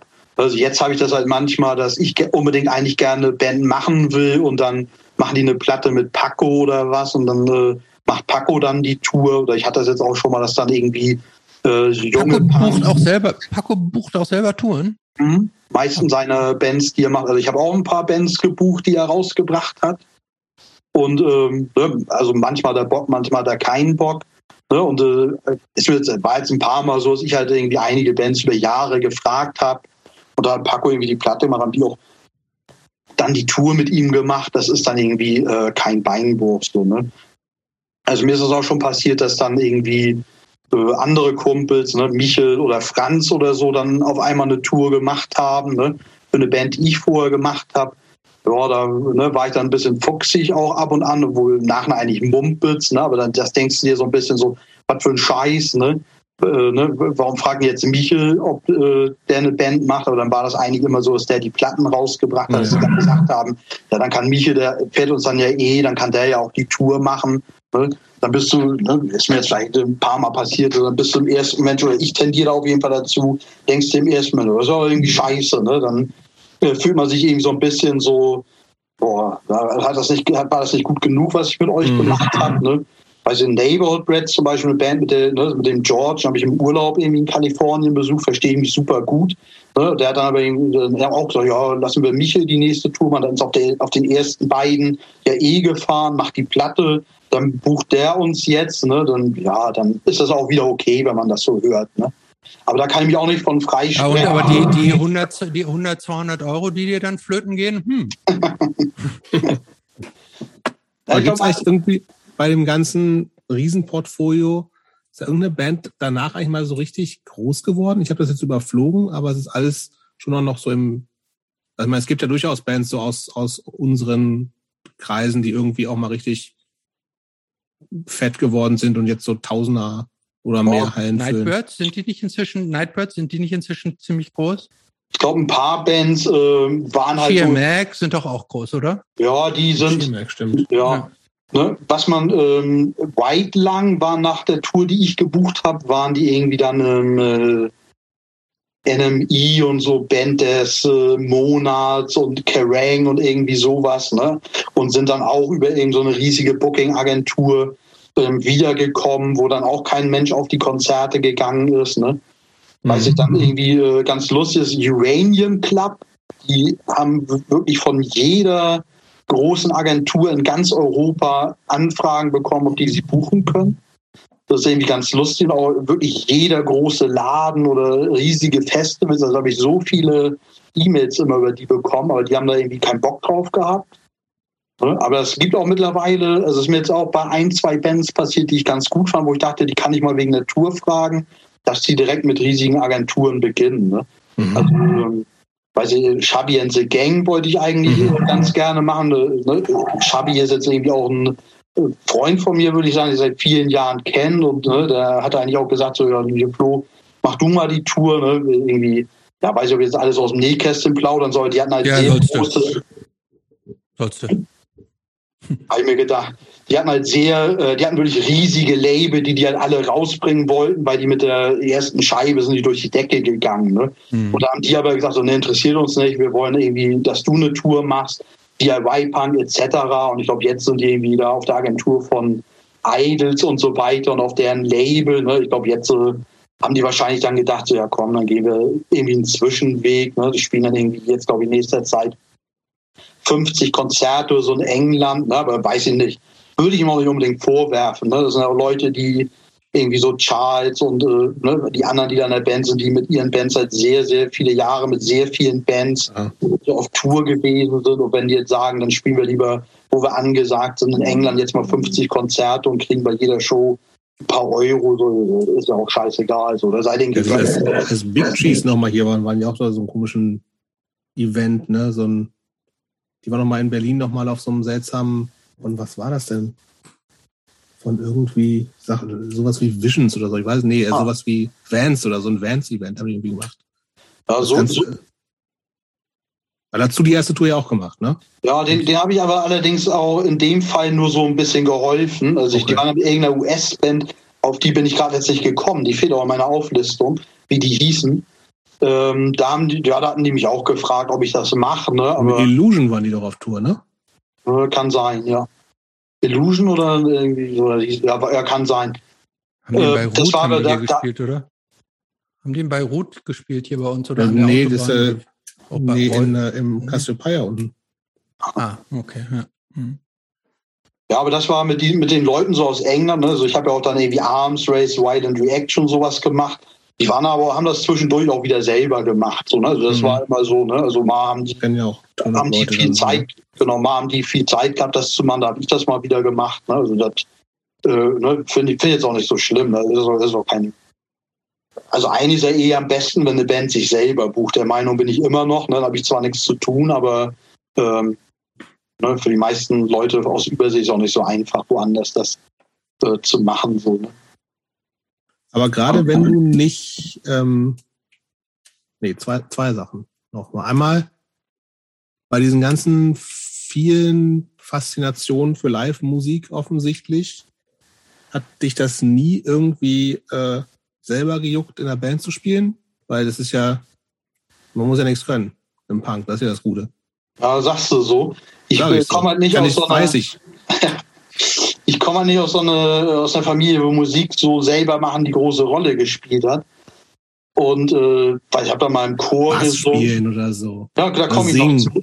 Komm ich noch zu. Ich habe da irgendwie im Chor gesungen und so, ne? Äh, sonst aber nie für ein äh, Instrument interessiert. Aber als ich dann angefangen Konzerte zu machen, habe ich auch gedacht, so komm, ne, mit einem Kumpel geredet, der Gitarre spielen konnte. Jetzt probiere ich mal Bass zu spielen. Aber ich bin da zu ungeduldig für gewesen und ich glaube dann zu perfektionistisch. Also ich habe da irgendwie so ein bisschen rumprobiert und habe dann nicht über anderen Sachen in meinem Leben irgendwie relativ schnell gemerkt, so, jo, das läuft, sondern ich hatte das Gefühl so, nee, hier läuft gar nichts. Da habe ich den Bass wieder zurückgegeben, quasi so, ne? Also da äh, selbst das, das wenig erforderliche Talent hatte ich dafür nicht. Bereust du das? Hm, nö, nicht wirklich. Also ich manchmal ist es halt ganz cool gefunden, dass ich ne, viele Freunde, mit denen dann irgendwie ne, oder mit denen ich auch zusammen gewohnt habe, die dann irgendwie in Bands gespielt haben, wo du gesagt hast, so wäre eigentlich ganz geil, wenn wir jetzt irgendwie zu dritt einfach mal eine Band machen und einfach so just for fun so. Ne? Also wäre wär wahrscheinlich auch ganz ganz cool. Also wenn du mir jetzt die, die Chance geben würdest, dass ich von heute auf morgen äh, gut Instrument spielen könnte, würde ich das wahrscheinlich sofort annehmen, aber ja, weiß ich nicht. Vielleicht bin ich zu ungeduldig, zu untalentiert. Ja. Fehlt, fehlt mir die Muße so ein bisschen. Ja, eine zweite Frage, die habe ich auch vergessen. Mach du mal, Christopher. Ähm, ich wollte, glaube ich, noch so auf unser Zettel gucken. Da habe ich auch schon lange nicht mehr nachgeguckt. Ja, warte mal. Ähm, wie, wie, ähm, wie bleibst du denn up to date mit, also ich finde, du hast über viele Jahre immer so schon sehr, ähm, sehr aktuelle, immer wieder frische Bands irgendwie gesucht und rübergeholt. Ne? Man kann ja auch immer die gleichen Bands, äh, äh, bis sie dann ins Rent, in, in die Rente übergehen, buchen. Äh, wie bleibst du so up to date mit aktuellen Strömungen, neuen Bands? Äh, und was begeistert dich heute noch an neuen Bands? Ja, also eigentlich dasselbe wie immer, dass ich einfach ne, irgendwas an der Band mega gut finde, sei es Musik, sei es ne, oder am besten in Kombination mit Message, irgendeine Energie, die dahinter steckt. Nee, ich meinte, wie, wie, wie, wie, ähm, wie erfährst du eigentlich von neuen Bands? Also ja, das, das wäre jetzt der nächste, also das, ah, sorry, das was, ja. mich, was mich immer noch mhm. äh, begeistert und ich muss gestehen, ich höre mir einfach mega, mega viel an und äh, ne, habe einfach mega viel, glaube ich, im Blick. Ne? Also ich, ich höre mir einfach äh, sehr, sehr viele neue Bands an. Ne? Da habe ich irgendwie wenig Vergleich. Also ich habe oft Freunde, die auch so sehr, sehr viele neue Platten kaufen, die manchmal sagen so, ja, kennst du doch eh alles. Oder so, nö, manchmal jetzt nicht. Aber ich habe da irgendwie, ich höre mir einfach erstmal alles an. Ne? So die meisten Sachen. Ne? Und spätestens ab dem Zeitpunkt, wo ich irgendeinen Bandnamen dreimal lese, weil irgendjemand irgendwo davon erzählt oder sagt, das ist gut oder so, höre ich mir das auf jeden Fall an. Also ich höre mir einfach, war auch ganz, ganz lustig hier, der Alex aus Belger, der hat ja irgendwie auch gefragt, was der so an neuen Bands gut findet. Der hat für mich fast lückenlos äh, alle mega guten modernen Bands aufgezählt, wo ich dachte, ja, da habe ich endlich mal, da, ich gedacht, da kenne ich mal jetzt oder höre ich mal jemanden, der wirklich alles so aufzählen kann, was vielleicht Leute im Moment gut finden oder was ich auch gut finde, was echt so super moderne Bands sind. Also ich höre mir einfach unfassbar äh, viel Musik an. So, ich glaube im Verhältnis auch zu Leuten, die äh, viel Punk und so hören oder viel auf Konzerte gehen, höre ich mir glaube ich nochmal deutlich äh, mehr an. Das war aber auch schon immer so, dass ich einfach, also ich höre glaube ich jeden Tag eine neue Band. Mittlerweile auch einfach jeden Tag neue alte Sachen, aber auch einfach sehr, sehr, ich höre einfach sehr, sehr viel neue Musik. Mhm. Und äh, hast du für unsere Hörer, Hörerinnen irgendeinen Geheimtipp so von einer Handvoll, sagen wir mal, Neuentdeckungen? Ja, also ich meine, ja, es sind natürlich viele Sachen, die wahrscheinlich eh schon die meisten kennen. Eine Band, die mich mega äh, überrascht hat, ist eigentlich auch gar nicht so meine Mocke heutzutage, würde ich sagen. Irgendwie Kaviar heißen die. Mhm. Band aus Nürnberg, die echt so, so Emo-Krams machen, mit so ein bisschen aber auch Richtung, erinnert mich so ein bisschen an Kurt oder solche Bands auf der anderen Seite auch. Äh, die haben irgendwie ein Demo gemacht, habe ich bei Facebook von gelesen, mir angehört. Finde ich mega, mega gut. Weißt du, vielleicht gibt es sie auch mittlerweile gar nicht mehr, aber ähm, habe ich irgendwie auch zwei, drei Freunden empfohlen, die sonst gar nicht so eine Mucke hören, irgendwie alle ganz gut gefunden. Den fand ich noch gut, irgendwie äh, Dogma, so eine traditionelle Anarcho-Punk-Band aus Vancouver. Äh, Finde ich, find ich irgendwie ganz cool. Äh, ja, so eine der nächsten Bands, die ich buche, wenn das irgendwann mal wieder geht. Äh, da kann ich vielleicht auch noch äh, Scarecrow, mhm. wie Leute aus dem Sorry State Records Umfeld. Mhm. Irgendwie eher so ein bisschen so äh, wirklich sehr flotter Punk, E-Beat, mhm. finde ich, find ich sehr, sehr gut. Irgendwie gibt es so ein Label aus Richmond, glaube ich, 11 PM, finde ich viele Sachen tatsächlich sehr gut. Irgendwie Armor, Protocol, mhm. sehr, sehr gute Bands. Was noch? Ja, gute Frage. Ja, reicht ja auch für einen Moment. Wann rechnest du denn eigentlich damit, dass es wieder, äh, also auch für die kleineren Bands, äh, wieder losgeht? Weiß, nicht, weiß ich nicht, kann, kann ich nicht sagen.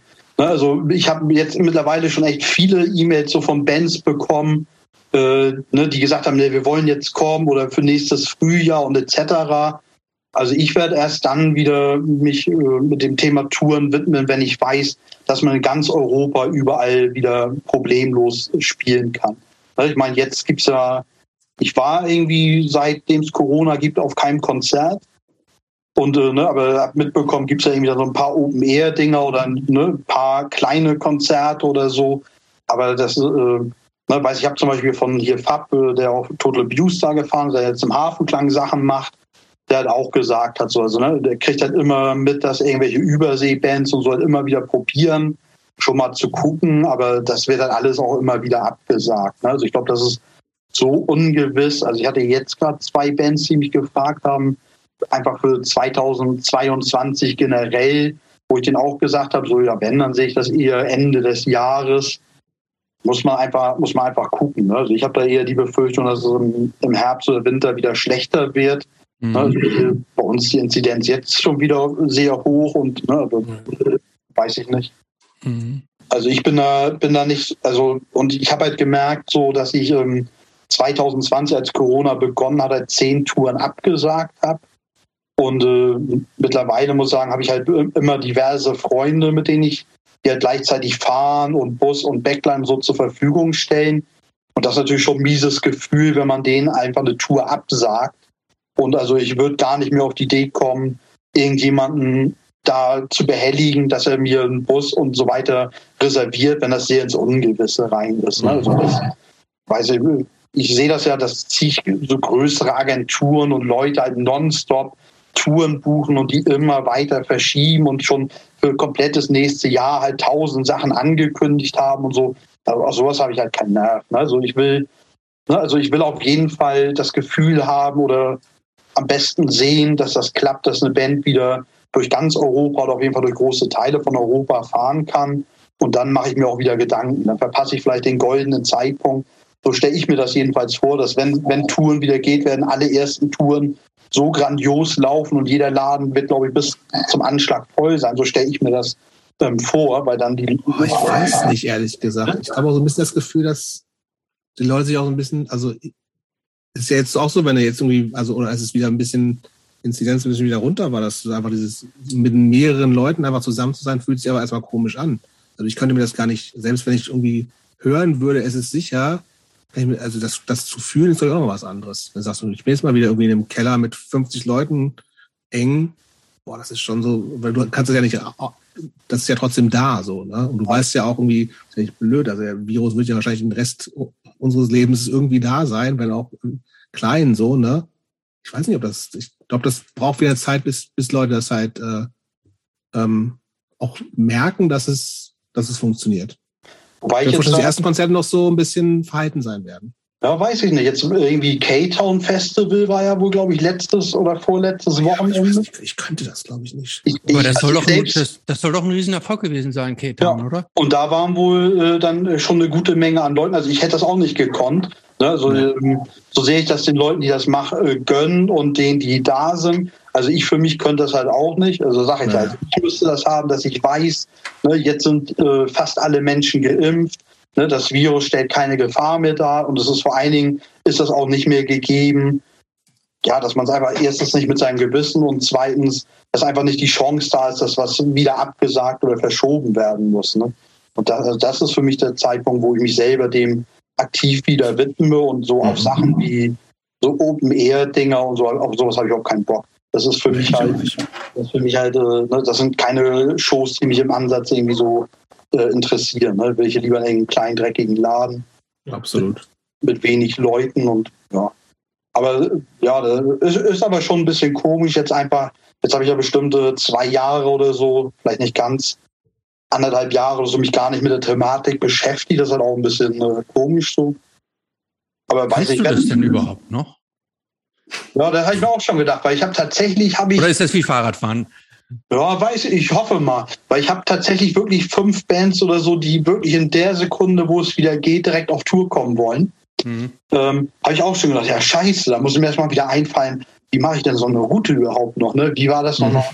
Weil man muss ja auch ein bisschen gucken, ob dann wirklich auch alles dann irgendwie wieder läuft, wie es vorher war. Ne? Oder ob es dann doch irgendwie äh, Läden auf einmal nicht mehr gibt. Ne? Also Mhm.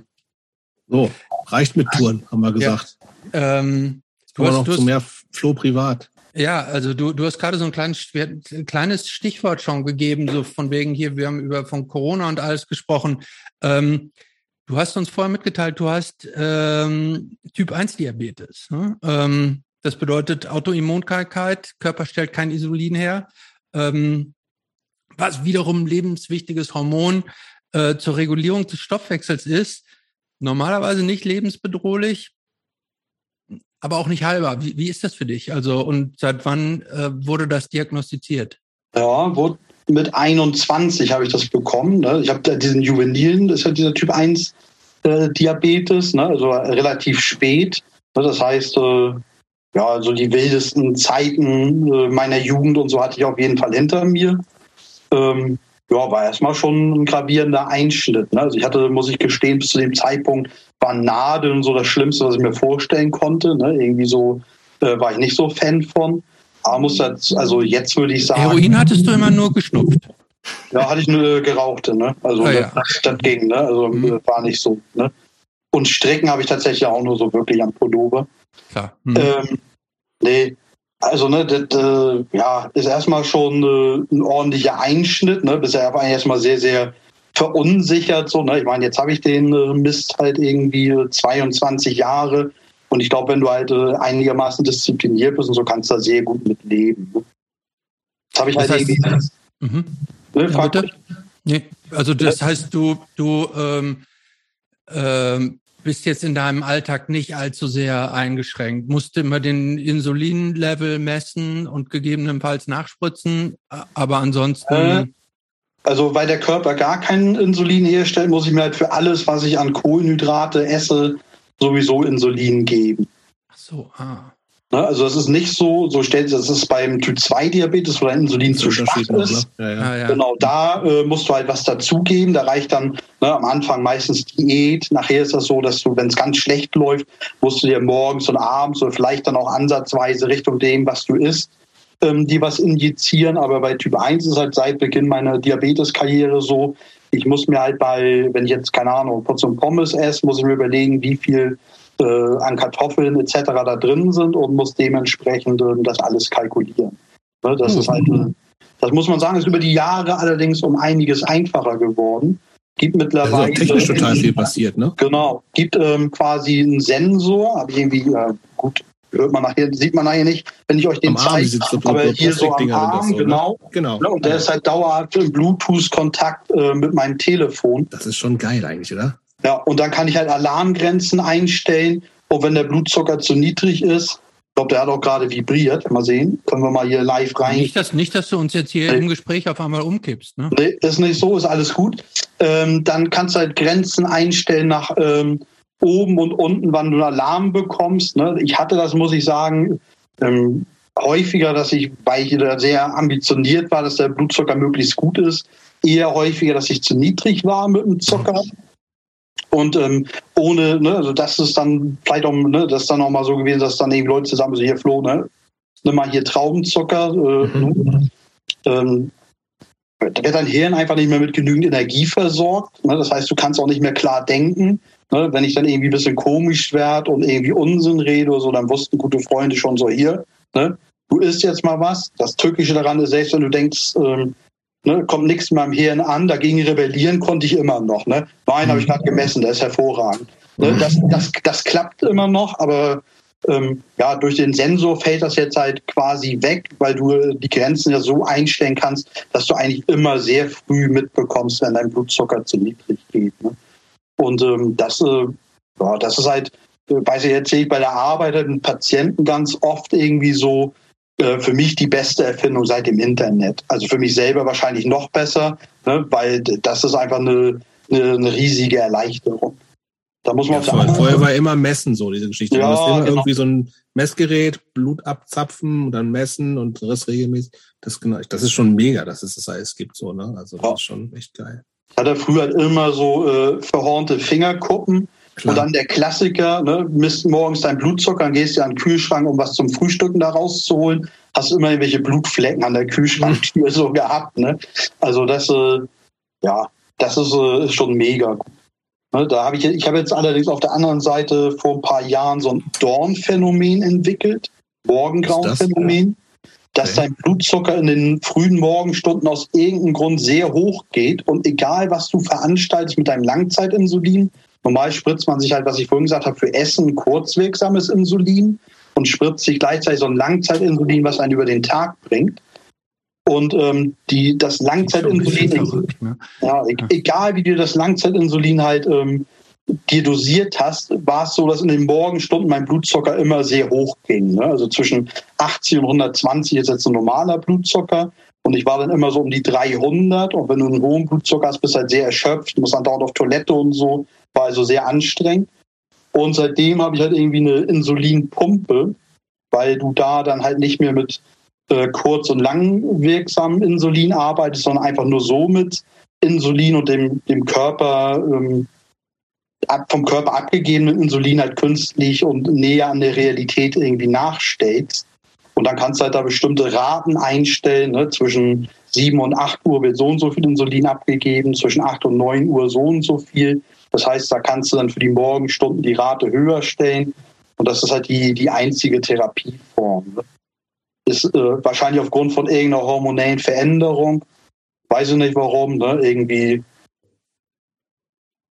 ja, hat, hat der Arzt irgendwie auch nicht rausgefunden. Irgendwie so, ne? Da hatte ich irgendwie zu der Zeit, als das rauskam, irgendwie andere Probleme, weil ich mit der Bandscheibe was hatte und dann so äh, taube Finger.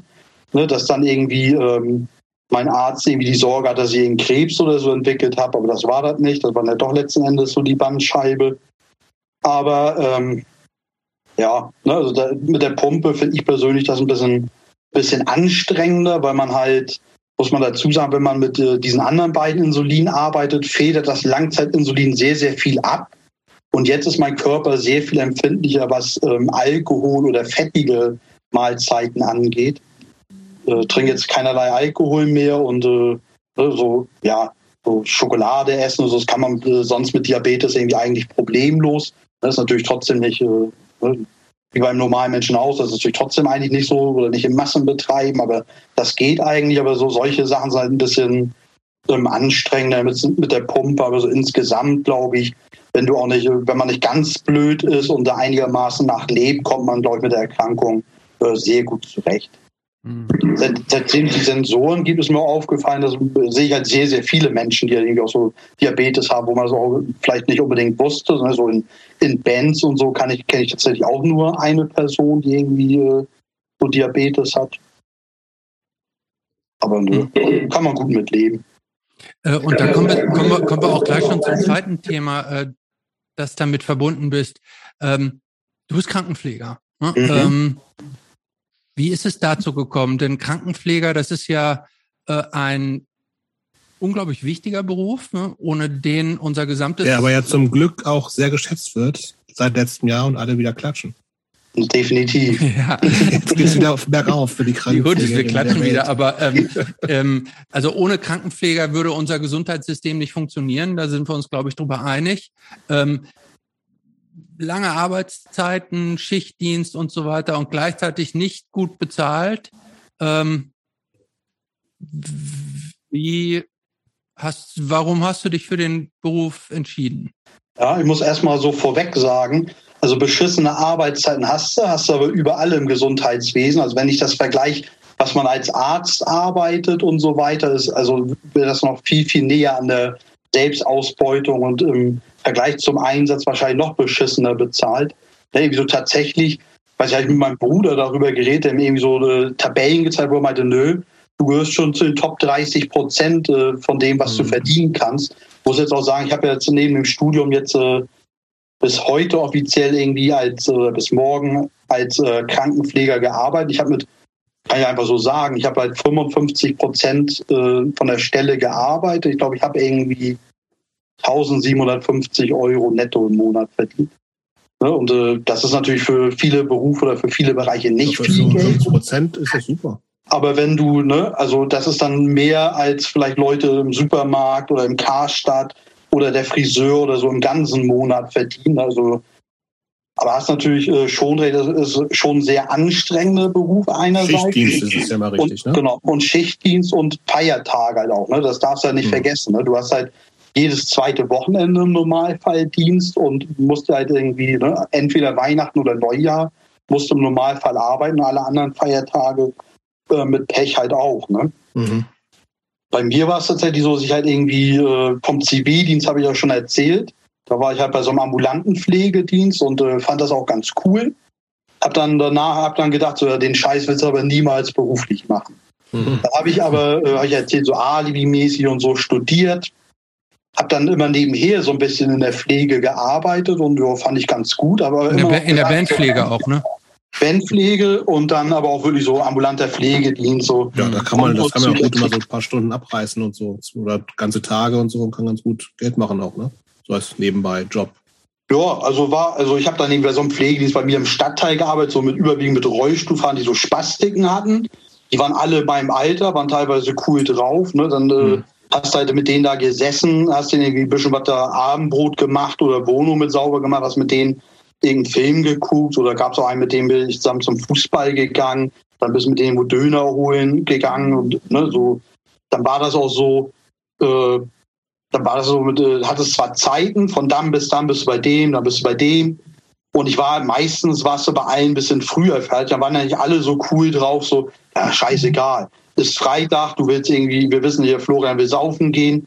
Ne, da musst du mich nicht um elf ins Bett bringen, kannst mir um neun ins Bett bringen. Ne? Also war halt ganz viel auch äh, so, dass es dann irgendwie alles so ganz locker war. Ne? Und irgendwann muss ich sagen, habe ich ja gesagt, dass ich sehr halbherzig da studiert habe und äh, überhaupt keine Ambition hatte, dass ich irgendwann gedacht habe, so, ach komm, leck mich am Arsch. Das ist das Einzige, wo ich ein bisschen Erfahrung habe und so, jetzt mache ich da eine Ausbildung zum Pfleger. Ne? Studium, das wird doch sowieso nichts mehr in diesem Jahrtausend und im nächsten wahrscheinlich auch nicht. Ne, jetzt, äh, und ich muss auch bis heute sagen, der Job ist eigentlich sehr, sehr cool, weil du einen sehr engen Kontakt mit Menschen hast und du lernst sehr, sehr viele unterschiedliche Menschen kennen. Ne? Also hast ja alles an Patientenklientel. Ne? Du hast äh, geistig Behinderte, hast auch Leute im Wachkoma. Also ich habe jetzt immer in Krankenhäusern gearbeitet. Ne? Hast irgendwelche Geschäftsführer, vielleicht irgendwelche oder Politiker, Chefärzte, was weiß ich was, hast auf der anderen Seite aber auch äh, irgendwelche Junkies, Obdachlosen. Ne? Also das ist einfach eine äh, immense Vielfalt von Menschen, mit denen du auch sehr engen Kontakt hast. Und meistens sind das ja eher Extremsituationen im Leben auch. Ne? Also wenn die jetzt irgendeine große OP haben oder eine Krebserkrankung, Chemotherapie bekommen und ähnliches. Also das finde ich eigentlich äh, sehr schön, dass du mit sehr vielen Menschen einigermaßen engen Kontakt bist oder ne, dich auf jeden Fall sehr intensiv ähm, austauscht ne, und diesen Mensch einfach sehr im Blick hast und also ist eigentlich in meinen Augen wirklich ein äh, sehr, sehr schöner Beruf, bloß die Umstände sind halt nicht ganz so gut. Ne? Muss man sagen, dass in meinen Augen ins Gesundheitswesen halt sowieso viel zu wenig Geld äh, reingepumpt wird. Ne? Selbst wenn du dir anschaust, was ein, ähm, ein Oberarzt oder so verdient, ne? das ist äh, das ist ein Bruchteil von dem, was jemand in der freien Wirtschaft verdient. Ne? Mhm. So immens viel Verantwortung über Menschen und Menschenleben hat und äh, einfach auch so bescheidene Arbeitszeit. Ne? Ich muss sagen, in der Pflege machst du nicht so viele Überstunden, aber ja, kommt halt auch auf deinen Persönlichkeitstyp an, aber generell ist das schon ähm, ein sehr, sehr stressiger Job. Gerade wenn du halt mit schlechten Personalschlüssel arbeitest und ähm, auch ein sehr wie hat, sich das denn, wie hat sich das denn eigentlich verändert in den letzten Jahren mit, mit mehr Privatisierung und so? Ist das schon sehr extrem aus? Also wie lange machst du den Job jetzt? Äh, als examinierte Kraft, also nach dem Dings hier, nach, nach der Ausbildung, äh, zehneinhalb Jahre habe ich das dann gemacht. Und was also, hat sich in der Zeit am drastischsten verändert aus deiner Sicht? Mh, mm, hat er keiner mit Bock auf den Job. Das merkst du halt wirklich. Also als ich angefangen bin, musste sich noch für einen Job bewerben und musste auch einen guten Eindruck hinterlassen. Und vielleicht drei Jahre vorher oder so war es dann noch so, dass es 200 Bewerber auf eine Stelle gab. Mhm. Aber ähm, mittlerweile ist das so, dass du dich eher sehr gravierend schlecht anstellen musst oder den Eindruck machen, dass du gemeingefährlich bist, dass du nicht eingestellt wirst. Und selbst wenn du irgendwo anfängst und wirklich, das ist ja auch ein Job, wo man sehr viel falsch machen kann.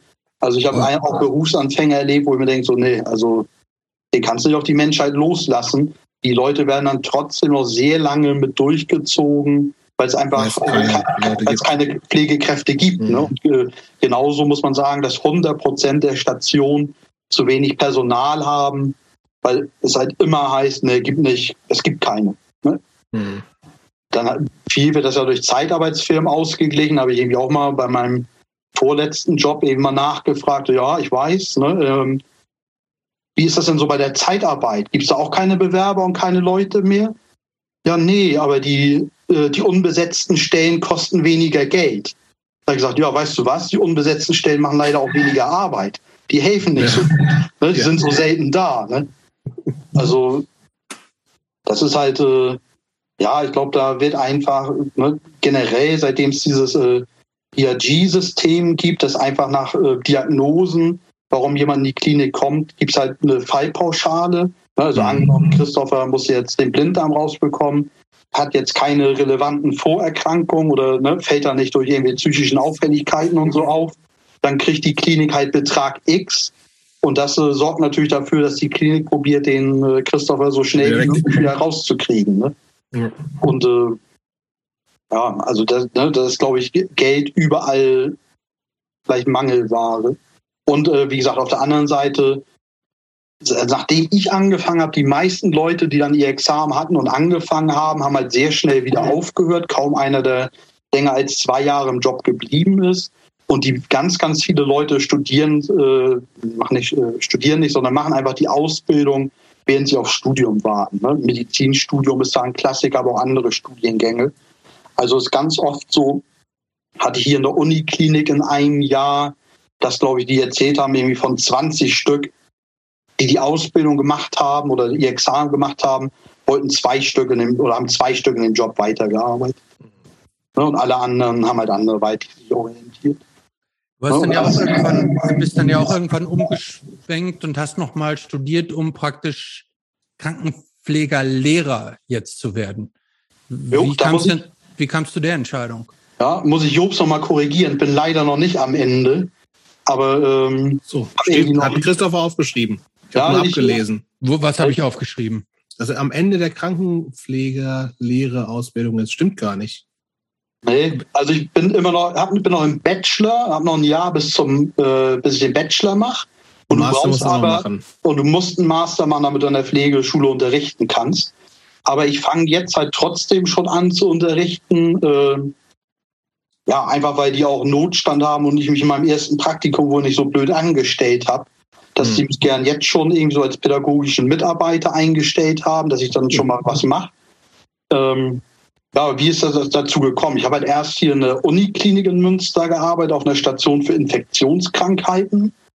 Das heißt, äh, wir hatten weniger Patienten, ganz viele Leute mit Tuberkulose, aber auch anderen Dingern, ist ja egal, sprengt auch den Rahmen hier.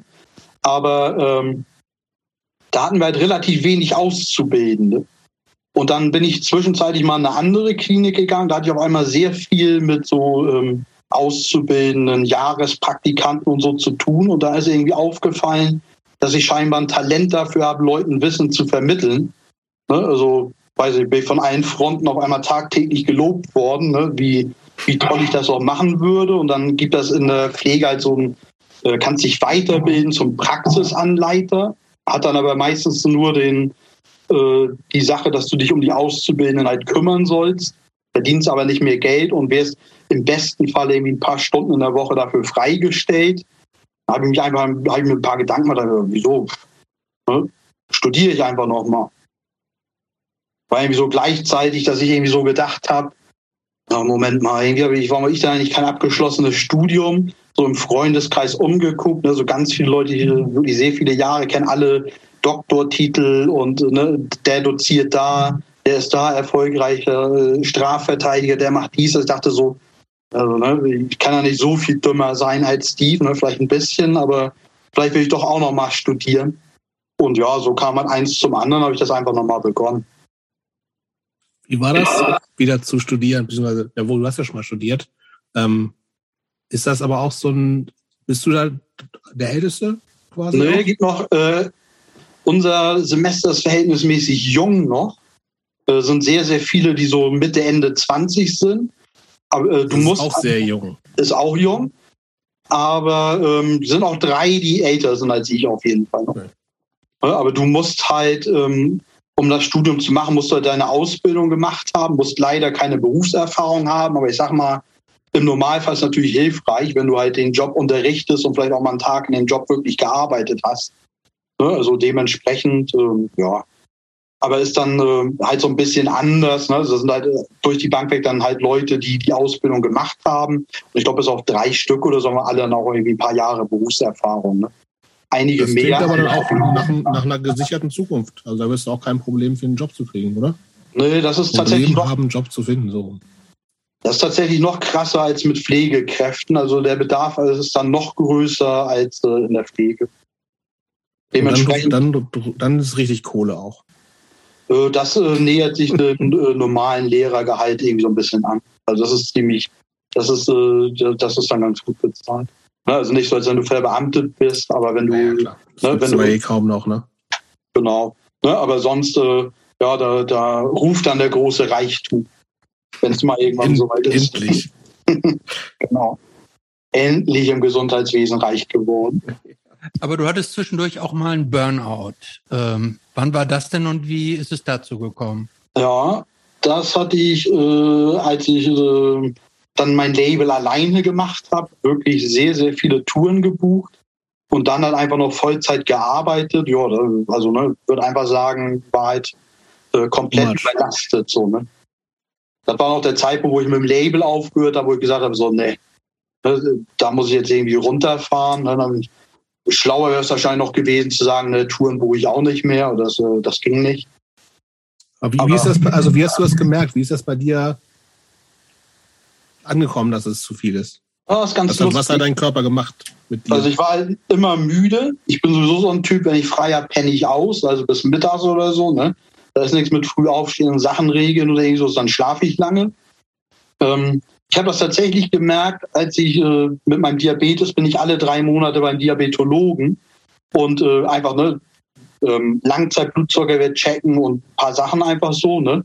Und dann saß ich da im Wartezimmer und mir gegenüber saß ein Typ äh, mit zwei amputierten Beinen im Rollstuhl und äh, ne, hatte irgendwie seine, ich würde denken, seine Tochter oder so dabei.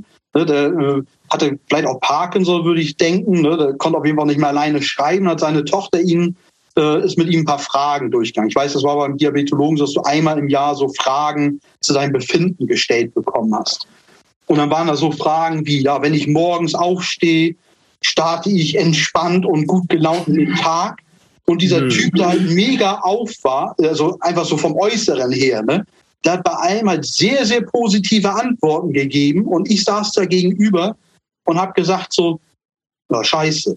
Und dann bin ich halt zum Diabetologen rein, der ist ungefähr so mein Alter oder so. Ich verstehe mich immer gut mit dem, wir albern immer so, so viel rum und so. Ne? Und dann habe ich halt gesagt, so, hat er gefragt, ja, und wie geht's? Dann mal so, ja, weiß nicht, irgendwie muss ich mal sagen, irgendwas mit mir, ich bin irgendwie schlecht drauf, irgendwas ist nicht in Ordnung und so. Ne? Da hat er halt gesagt, so, ja.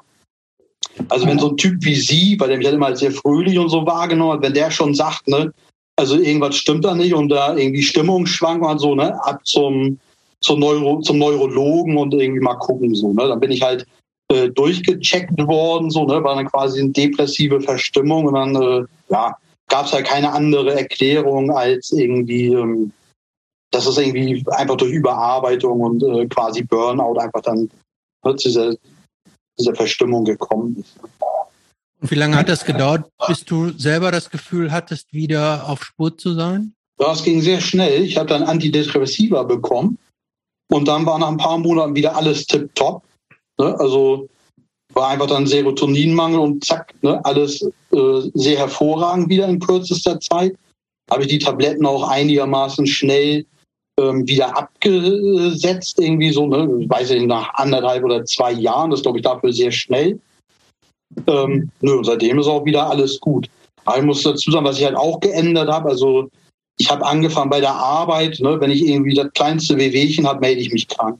Ne, also ich äh, habe mir das jetzt so angewöhnt, also ich gehe nicht mehr, egal was ist, äh, zur Arbeit, sondern ne, wenn ich merke, so irgendwas ist an meinem Körper nicht in Ordnung, dann melde ich mich krank. Ne, dann hast du natürlich auch mal Kollegen, die sagen so, ja, was für ein Scheiß, der drückt sich da vor der Arbeit oder ähnliches. Aber ne, ich einfach für mich beschlossen, nö, jetzt äh, ne, muss ich früher die Notbremse ziehen, wenn da was an Überlastung kommt weil man auch sagt, wenn du einmal zu sowas geneigt hast, dann äh, kommt das halt immer wieder. Ne?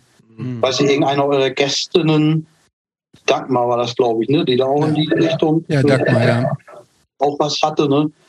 Ja, ne, das bleibt quasi ein Leben lang die Tendenz. Ne? Deshalb habe ich dann im Job nachher auch keinen Nachtdienst mehr gemacht, weil man gesagt hat, ähm, das wäre schlecht, man sollte man lieber im geregelten Tagesrhythmus bleiben und nicht anfangen, ähm, Nächte durchzumachen. Das heißt, hatte ich nur noch Früh- und Spätdienst, einfach um da ähm, vorzubeugen. Ne?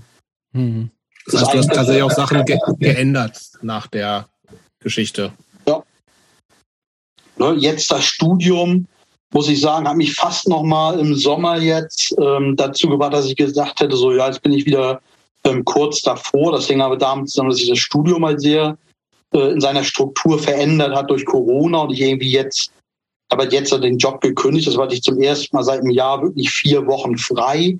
Davor hatte ich halt über ein, oder ein Jahr keine Zeit, wo ich komplett frei hatte. Entweder musste ich was für die FH machen, ne, wir hatten keine Semesterferien, weil ich da ein Praktikum hatte und, und musste halt parallel arbeiten. Also gab keine wirklich freie Zeit. Und ich glaube, da, ne, da war ich wieder sehr dicht dran. Ne, da, mhm. da kam das eigentlich sehr, sehr passend äh, dass ich doch jetzt wieder Urlaub hatte und äh, ich glaube, jetzt äh, geht das auch so. Aber das war mir auch vor, vor Studienbeginn eigentlich bewusst, dass, es, da, dass ich mich da eigentlich fast in Gefahr bringe, weil ich halt zu alt bin, um irgendwie ne, für, die, für irgendwie Stipendien oder so, oder auch vorher studiert habe und äh, BAföG und so ist halt auch nichts zu holen. Muss halt einfach Geld verdienen. Hm. Ähm, speaking of Urlaub, was bist du für ein Urlaubstyp? Boah, ich bin ganz schlechter Urlaubtyp. Die meisten Urlaube habe ich mit Bands einfach verbracht, bin auf Tour mitgefahren. und äh, sonst äh, fahre ich gerne in große Städte, war jetzt irgendwie zweimal in den USA, habe irgendwie Leute besucht, äh, die ich halt gebucht habe, bei denen gepennt und so. Das ist so, der, ja, aber ich weiß nicht, ich bin vielleicht der Mensch, ich, ich mache nicht, also wenn man, bin ich so der Urlaubsmensch. Also ich kann mich nicht erinnern, äh, dass ich mal, ich war einmal mit meiner, mit meiner Familie irgendwie in Dänemark, aber weiß nicht, so abgesehen von diesen, äh, wo ich dann auch viele Konzerte und so gesehen habe, also habe Mhm. ich einfach, ja, weiß nicht, ob man auf Tour fahren als Urlaub bezeichnen kann, wahrscheinlich eher nicht. Aber Irgendwie schon, finde ich. Ja, brauchen wir danach eigentlich nochmal eine Erholungsphase, ne? aber so von der Tendenz ist auf jeden Fall schon mal Abwechslung vom Alltag. Stimmt. Ja, eben. Geht es ja hauptsächlich drum, finde ich, ne? Ja. Aber ich bin auf jeden Fall äh, Typ äh, Großstädte für Urlaub. Aber nicht so wie, äh, wie Christoph oder so, da ich auch schön verfolgt. Da, da kann ich leider nicht so mit, mit so exotischen Reisen etc. Ja, Jeder, jeder so, wie, wie, wie es ihn antreibt. Ne? Also das ist, ist ja völlig in Ordnung. Irgendwie jeder, ähm, wenn einer sagt, ich bin damit zufrieden, Gänseblümchen zu sammeln, also so. Also jeder, das ich finde das auch, muss man da auch überhaupt nicht werten. Also wichtig Null. ist ja, Ach, dass, dass jeder für sich weiß, ähm, was für einen gut ist und sich selber auch ähm, genügend damit versorgt, damit man nicht so ab, abrutscht, sagen wir mal jetzt wie du, also dass man zu, äh, zu, zu sehr belastet ist. Ähm, gibt es bei dir eigentlich noch äh, irgendwelche größeren unerfüllten Wünsche? Weiß ich nicht. Ich glaube, ich habe, äh, ich glaube nicht so der Typ, der sich so große Wünsche oder äh, nö, wüsste ich nicht. Mhm. Aber passiert ja noch eine ganze Menge gerade so mit, mit äh, Veränderungen beruflich Ja. und so. Insofern, das ist ja im hohen, im hohen Alter schon eine große Veränderung, finde ich. Ja, ich könnte mal, äh, ich will auf jeden Fall gerne umziehen. Wollen Sie mit der Bude jetzt zehn Jahre, ist mittlerweile viel zu klein und äh, beschissen vom Zustand her und so. Also das, das merke Aber das Münster bleibt es? Ja, also erstmal, also an der Schule, wo ich da jetzt anfange, gefällt mir das sehr gut. Ne? Mhm. Also zwischenzeitlich habe ich mal gedacht, ob ich in eine andere Stadt gehe, aber so kann, kann ich so pauschal nicht. Ähm, ja, also wird erstmal wahrscheinlich Münster, also auf jeden Fall bis ans Ende des Studiums und wer weiß, was dann ist. So, ne? Also bin aber auch nicht so, dass ich sage, ja, ich will jetzt unbedingt bis an mein Lebensende in Münster leben. So, äh, so sehr erfüllt mich das hier auch nicht. Musst du dich jetzt ja auch noch nicht entscheiden für den Rest deines Lebens. Nö. Äh, Das ist ja das, das Gute, dass man sich im Leben jederzeit auch umentscheiden kann und neue Weichenstellungen vornehmen. Was ist dein Lieblingsgetränk? Lieblingsgetränk, ja, ich trinke halt irgendwie so äh, halt äh, so Zero Drinks irgendwie so. Ich glaube, ich habe früher schon irgendwie nur so Cola Kram und so getrunken. Das ist immer noch sehr ähnlich. Früher äh, Bier trinke ich eigentlich auch ganz gerne. In Zeiten vor Diabetes fand ich Whisky sehr geil. Aber, Aber Whisky und Diabetes vertragen sich auch nicht, oder was? nee, äh, so an Alkohol, Alkohol. Kannst, du, äh, kannst du eigentlich nur Alkohol hemmt halt die Zuckerausscheidung ah, äh, aus der Leber über Nacht. Und dann haben ganz viele Diabetiker nachher einen schönen Tod, dass sie halt sehr alkoholisiert äh, doll unterzuckern und dabei versterben. ah, und das ist halt bei, bei Bier und so, ist das halt im Wein, kann man das halt kalkulieren. Habe ich halt äh, viele Jahre getrunken, aber so Whisky habe ich seitdem ich Diabetes habe, glaube ich, zweimal getrunken. Halt einen Schluck oder so, einfach weil ich dachte, nee, jetzt will ich. Ähm, Und dann noch, nee, mach du mal. ja, nee, Jobs, mach du. Nein, nein, nein, nein, Nee, okay. nein, nein. Ich habe das Gefühl, ähm, ich, ich habe das Gefühl, du, ähm, du bist heute nicht so richtig zu Wort gekommen. Das macht mir so ein bisschen Sorgen. Äh, das, ähm, Ich ja, oder, oder Flo? nein, du. Flo hat Ja. schon so ein bisschen was gesagt. Nee, du. Ähm, nee, Es geht äh, auch um ein- Flo heute, falls dir das nicht äh, Ja, ich weiß. aufgefallen nur, ist. Ich weiß, nur ähm, nicht, dass irgendwelche Dinge dir jetzt noch unter Nägeln brennen und du sagst, Da sprechen wir dann, nicht- sprechen wir dann nachher drüber. darüber, wenn das vorbei ist hier. Nee, die Frage, die ich mir gestellt habe, aber eigentlich, also die Frage, die ich mir im Vorfeld gestellt habe, aber worauf ich mir inzwischen die Antwort fast selber geben kann, ich stelle die Frage trotzdem. Ähm, wir hatten ja in unserer allerersten Folge hatten wir den Philipp Stürer, der auch mit dem im, praktisch so mit einem kleinen DIY-Booking irgendwie angefangen hat und der aber dann das richtig so zum Beruf gemacht hat und dann irgendwie größer geworden ist und immer professioneller und das jetzt ja als richtig als Beruf macht und das auf einem hohen professionellen Level so betreibt. Hat dich das jemals so interessiert, dass du dachtest, ähm, das kann ich gut und warum nicht auch mehr als 100 bis 200 Euro mit damit verdienen? Nee, 0,0. Ja, das dachte ich mir fast, ja. alles, alles, was für mich daran spannend ist, hat halt irgendwie quasi äh, mit Leidenschaft und Bock darauf zu tun. Und äh, ich hätte halt null Bock, irgendeine Band zu, also dann bist du ja wirklich unter Zugzwang, ne? dann musst du so und so viel Touren zu jeder Zeit machen, um davon zu leben. Ne? Also irgendwie ein Freund von mir, mit dem ich irgendwie auch Konzerte gemacht habe, irgendwie Benny von Clownhouse, der ja so äh, lauter so Revival-Touren äh, gebucht hat, ne? so Zero Boys und SNF und Freeze und so. Ich glaube, der hat eine Weile äh, probiert davon zu leben, ne? aber ich glaube, das ist einfach, ja, also ne, mag bestimmt für viele Leute auch gut hinhauen, da machen sie vielleicht auch nur was, worauf sie Bock haben, aber für mich wird dann all das quasi flöten gehen, was ich gerade sehr gut daran finde. Mhm. Aber ist schon deine Mutter, was ich vorhin eigentlich fragen wollte, und dann habe ich mir gedacht, ach, ich frage es doch nicht, jetzt frage ich es doch nochmal. Was ist denn eigentlich so, also ist, nee, ich muss, offene Fragen sind immer besser. Was ist denn deine Motivation überhaupt, die ganze Sache zu machen? Ja, ich will, also ich, mir, ich finde diese Szene, wenn man das so sagen kann, diese Strukturen halt unheimlich wichtig und unbedingt, äh, ne, bringt mir halt sehr viel Freude und ich sehe bei sehr vielen anderen Menschen, dass es ihnen sehr, sehr viel Freude und ähm, einfach Spaß bringt.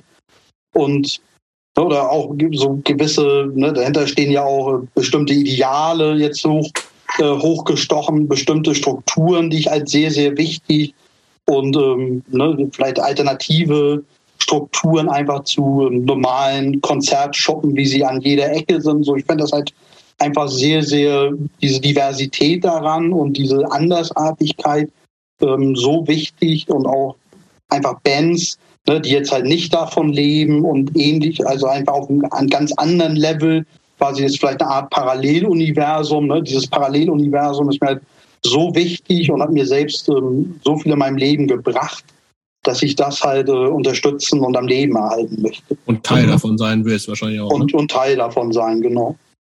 Ja, stimmt. Ja. Würde, würde auch wahrscheinlich ohne mich weiter überleben, wollen wir mal ganz stark hoffen, aber Das Ja. wahrscheinlich. Ja. Ja. Äh, ja, Christopher. All-time favorite Bands. Meine nicht. Seine. Nee, deine nicht. ja. Aber das ist sehr schwierig. Viele Bands, die ich sehr, sehr, sehr, sehr gut finde. Beste Liveband, die ich je gesehen habe, würde ich sagen Fugazi. Die höre ich allerdings von Platte nicht so oft. Den finde ich vom eher 80, finde ich äh, für mich sehr, sehr wichtig, sehr, sehr gut. Äh, Wire finde ich tatsächlich sehr, sehr mega. Äh, meiner Aber das, äh, aber ähm, äh, Wire zum Beispiel, ähm, das ist ja so eine, und da würdest du nicht, oder bei eher 80, ähm, das wird sich dann nicht auch interessieren, quasi mal so eine größere Band so zu buchen? Nö. Nee. Also eigentlich sind das, äh, hast recht, das sind eigentlich viele Bands, die eigentlich äh, um einiges äh, größer vielleicht teilweise sind, was jetzt, was vielleicht auch noch kommt, so, weiß ich, wen finde ich noch gut? Äh, da ist, glaube ich, eine, Meiner Fred, wolltest du gerade noch sagen, bei All-Time Favorite Bands, die brauchst du nicht buchen, ne? nö, da, da, da setzt dann ich ja auch dachte, noch. ich dachte, die so schon steht. Ob das dachte, ganz schrecklich. Tour. Nee, nee, ganz, Habe ich glaub, das gehört.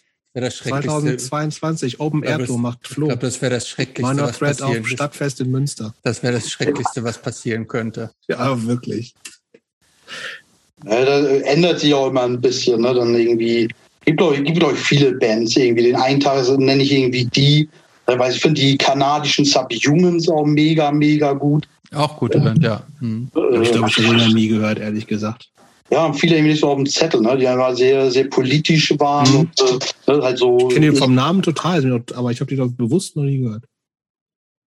also die mega große Band, ne? dann weiß nicht, so Graue Zellen, Nutcase, ne? wichtige Bands für mich einfach so. Rocket from the Crypt bin ich mega Fan. Das war auch Ach, Dagmar, sag glaube ich, ne? Nee, auch Dagmar. Ähm, Ja, ja, ist doch eine gute Band. ja. Hm, ja, hm. Ich bin auch kein Riesenfan, aber schon Mhm. gut.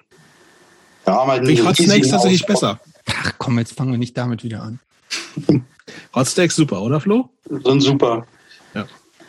Aber ich glaube, ich finde die erste Platte am geilsten. Aber das war auch die erste, die ich gehört habe. Dann auch wieder ein bisschen. Das finde ich macht immer total viel aus, welche, womit Ja. man einsteigt, so klar. Ja, naja, auch, Mensch, äh, auch wo, ich, äh, wo, wo ich euch Experten hier gerade dran habe. Ähm, Oasis oder was? nee, nee, nee, nee. Wie steht ihr denn eigentlich zu Turnstile?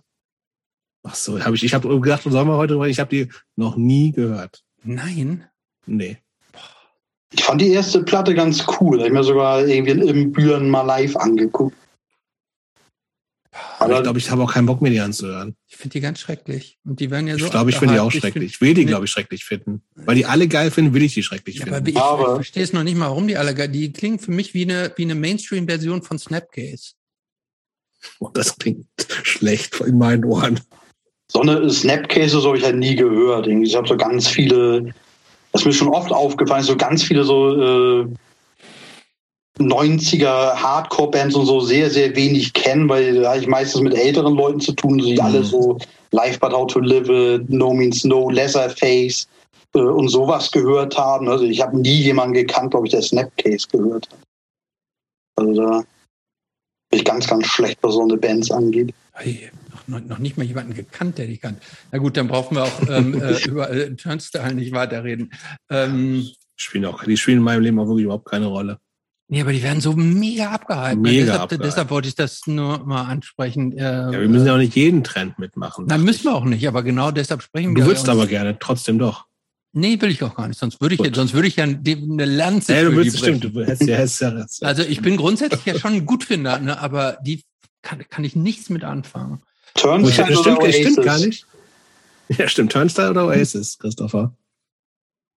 Wenn du dich entscheiden musst, wenn du nur eine Band von den beiden den Rest deines Lebens hören darfst. Dann würde ich, äh, dann würde ich Oasis wählen, aber nur aus Liebe zu dir und Benny Oh. Serious. Gut. Das, das sind zwei gute Gründe, finde ich. ähm, ja, komm mal, komm, haben wir noch was Wichtiges vergessen, Flo? Fühlst du dich well, well represented bisher? Ja.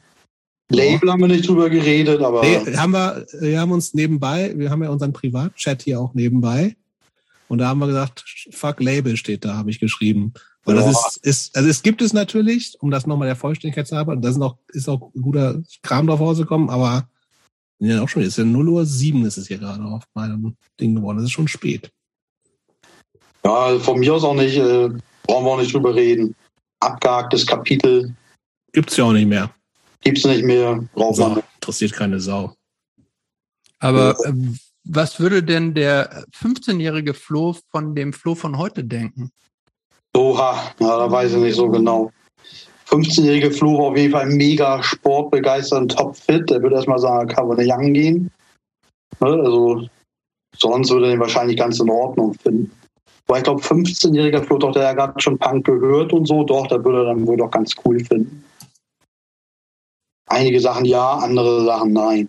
Was denn nein? Gewicht, kein Sport mehr machen. Ne, früher 24-7 Fußball gespielt, heute nur noch gucken. Hm. Das, äh, da würde er sich drüber totlachen, glaube Was ich. ist denn dein Lieblingsverein eigentlich? Hast du sowas? ja, äh, ich habe zwei. Einmal liegt nahe Holstein Kiel. Ja auch Vereinsmitglied Dauerkarteninhaber, trotz äh, räumlicher Distanz. Und dann gibt es auch nicht Minuspunkte Bayern. Das ist auch noch. Aber inzwischen kann ich das akzeptieren. Ich kenne ja auch so einige Bayern-Fans inzwischen, ne? Also Franz ja zum Beispiel auch. Ne? Ja, Michel auch. Michel, genau, und da denke ich mir irgendwie so, das sind gute Typen und ja, also das, ich habe überhaupt, ich hatte, klar haben, fanden alle Bayern scheiße früher. Ich bin auch, ich meine, mich interessiert Fußball eigentlich eh nicht, aber natürlich fand ich trotzdem Bayern scheiße. Wobei ich war früher, ich war früher HSV-Fan. Aber es war ja auch bevor es St. Pauli gab und so, ne? Also Moment, wahrscheinlich hätte ich St. Pauli. Moment. Gibt es St. Pauli nicht auch schon seit 100 Jahren? Also wann war es? Ja, nee, die haben, ja irgendwann, die haben irgendwann keine Rolle gespielt. Also noch nicht. Keine Rolle. Ne, Also da, Ich meine, guck mal, guck dir doch die ersten Slime-Platten an. Da ist auch HSV. Da war noch kein St. Pauli und so. Wobei, das kann ich, auch- das kann ich von vorderster Front berichten. Ich war tatsächlich das erste Mal beim HSV, beim Bundesliga-Fußball. Und dann hatte ich einen guten Freund, der halt einen Onkel und Tante in Hamburg hatte. Und dann hieß das, ja, wir wollen nach Hamburg, wir wollen Fußball gucken.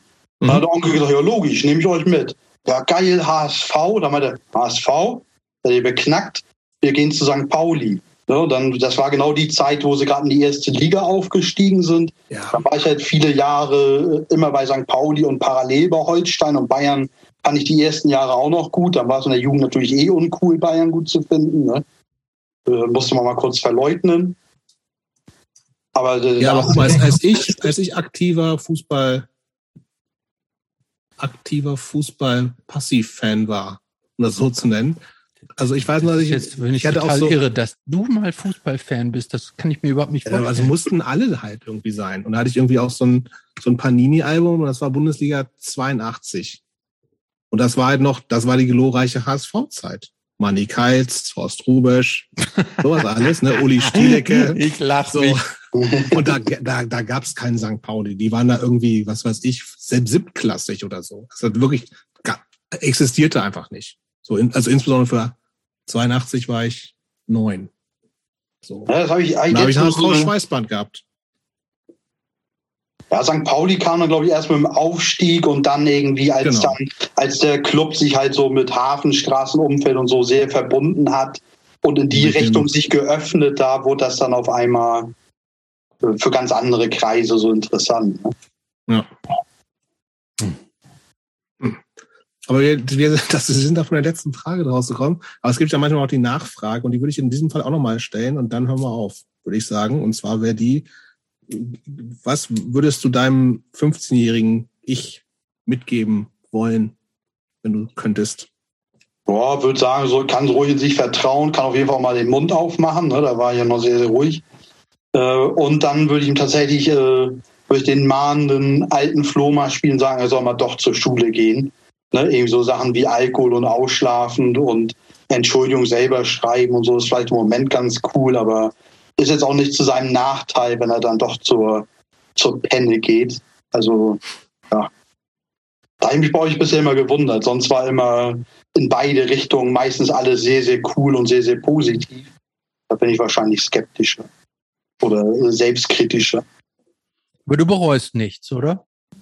Ja, also ich bereue das schon irgendwie. Also ich hätte auch lieber mein Abi gemacht oder ne, vielleicht früher mit der Pflegeausbildung begonnen oder irgendwas anderes. Ne, aber so riesig, ja.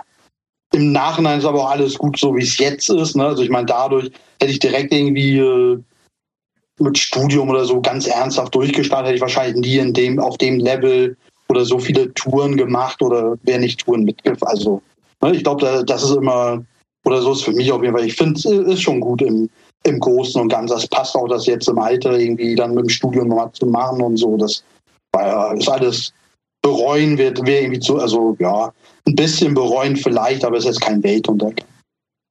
Aber du bist mit dir im Reinen da, wo du jetzt bist. Das wollte ich damit sagen, ja. Das ist doch das Ja. Wichtigste eigentlich. Vielen Dank fürs Gespräch. Gerne.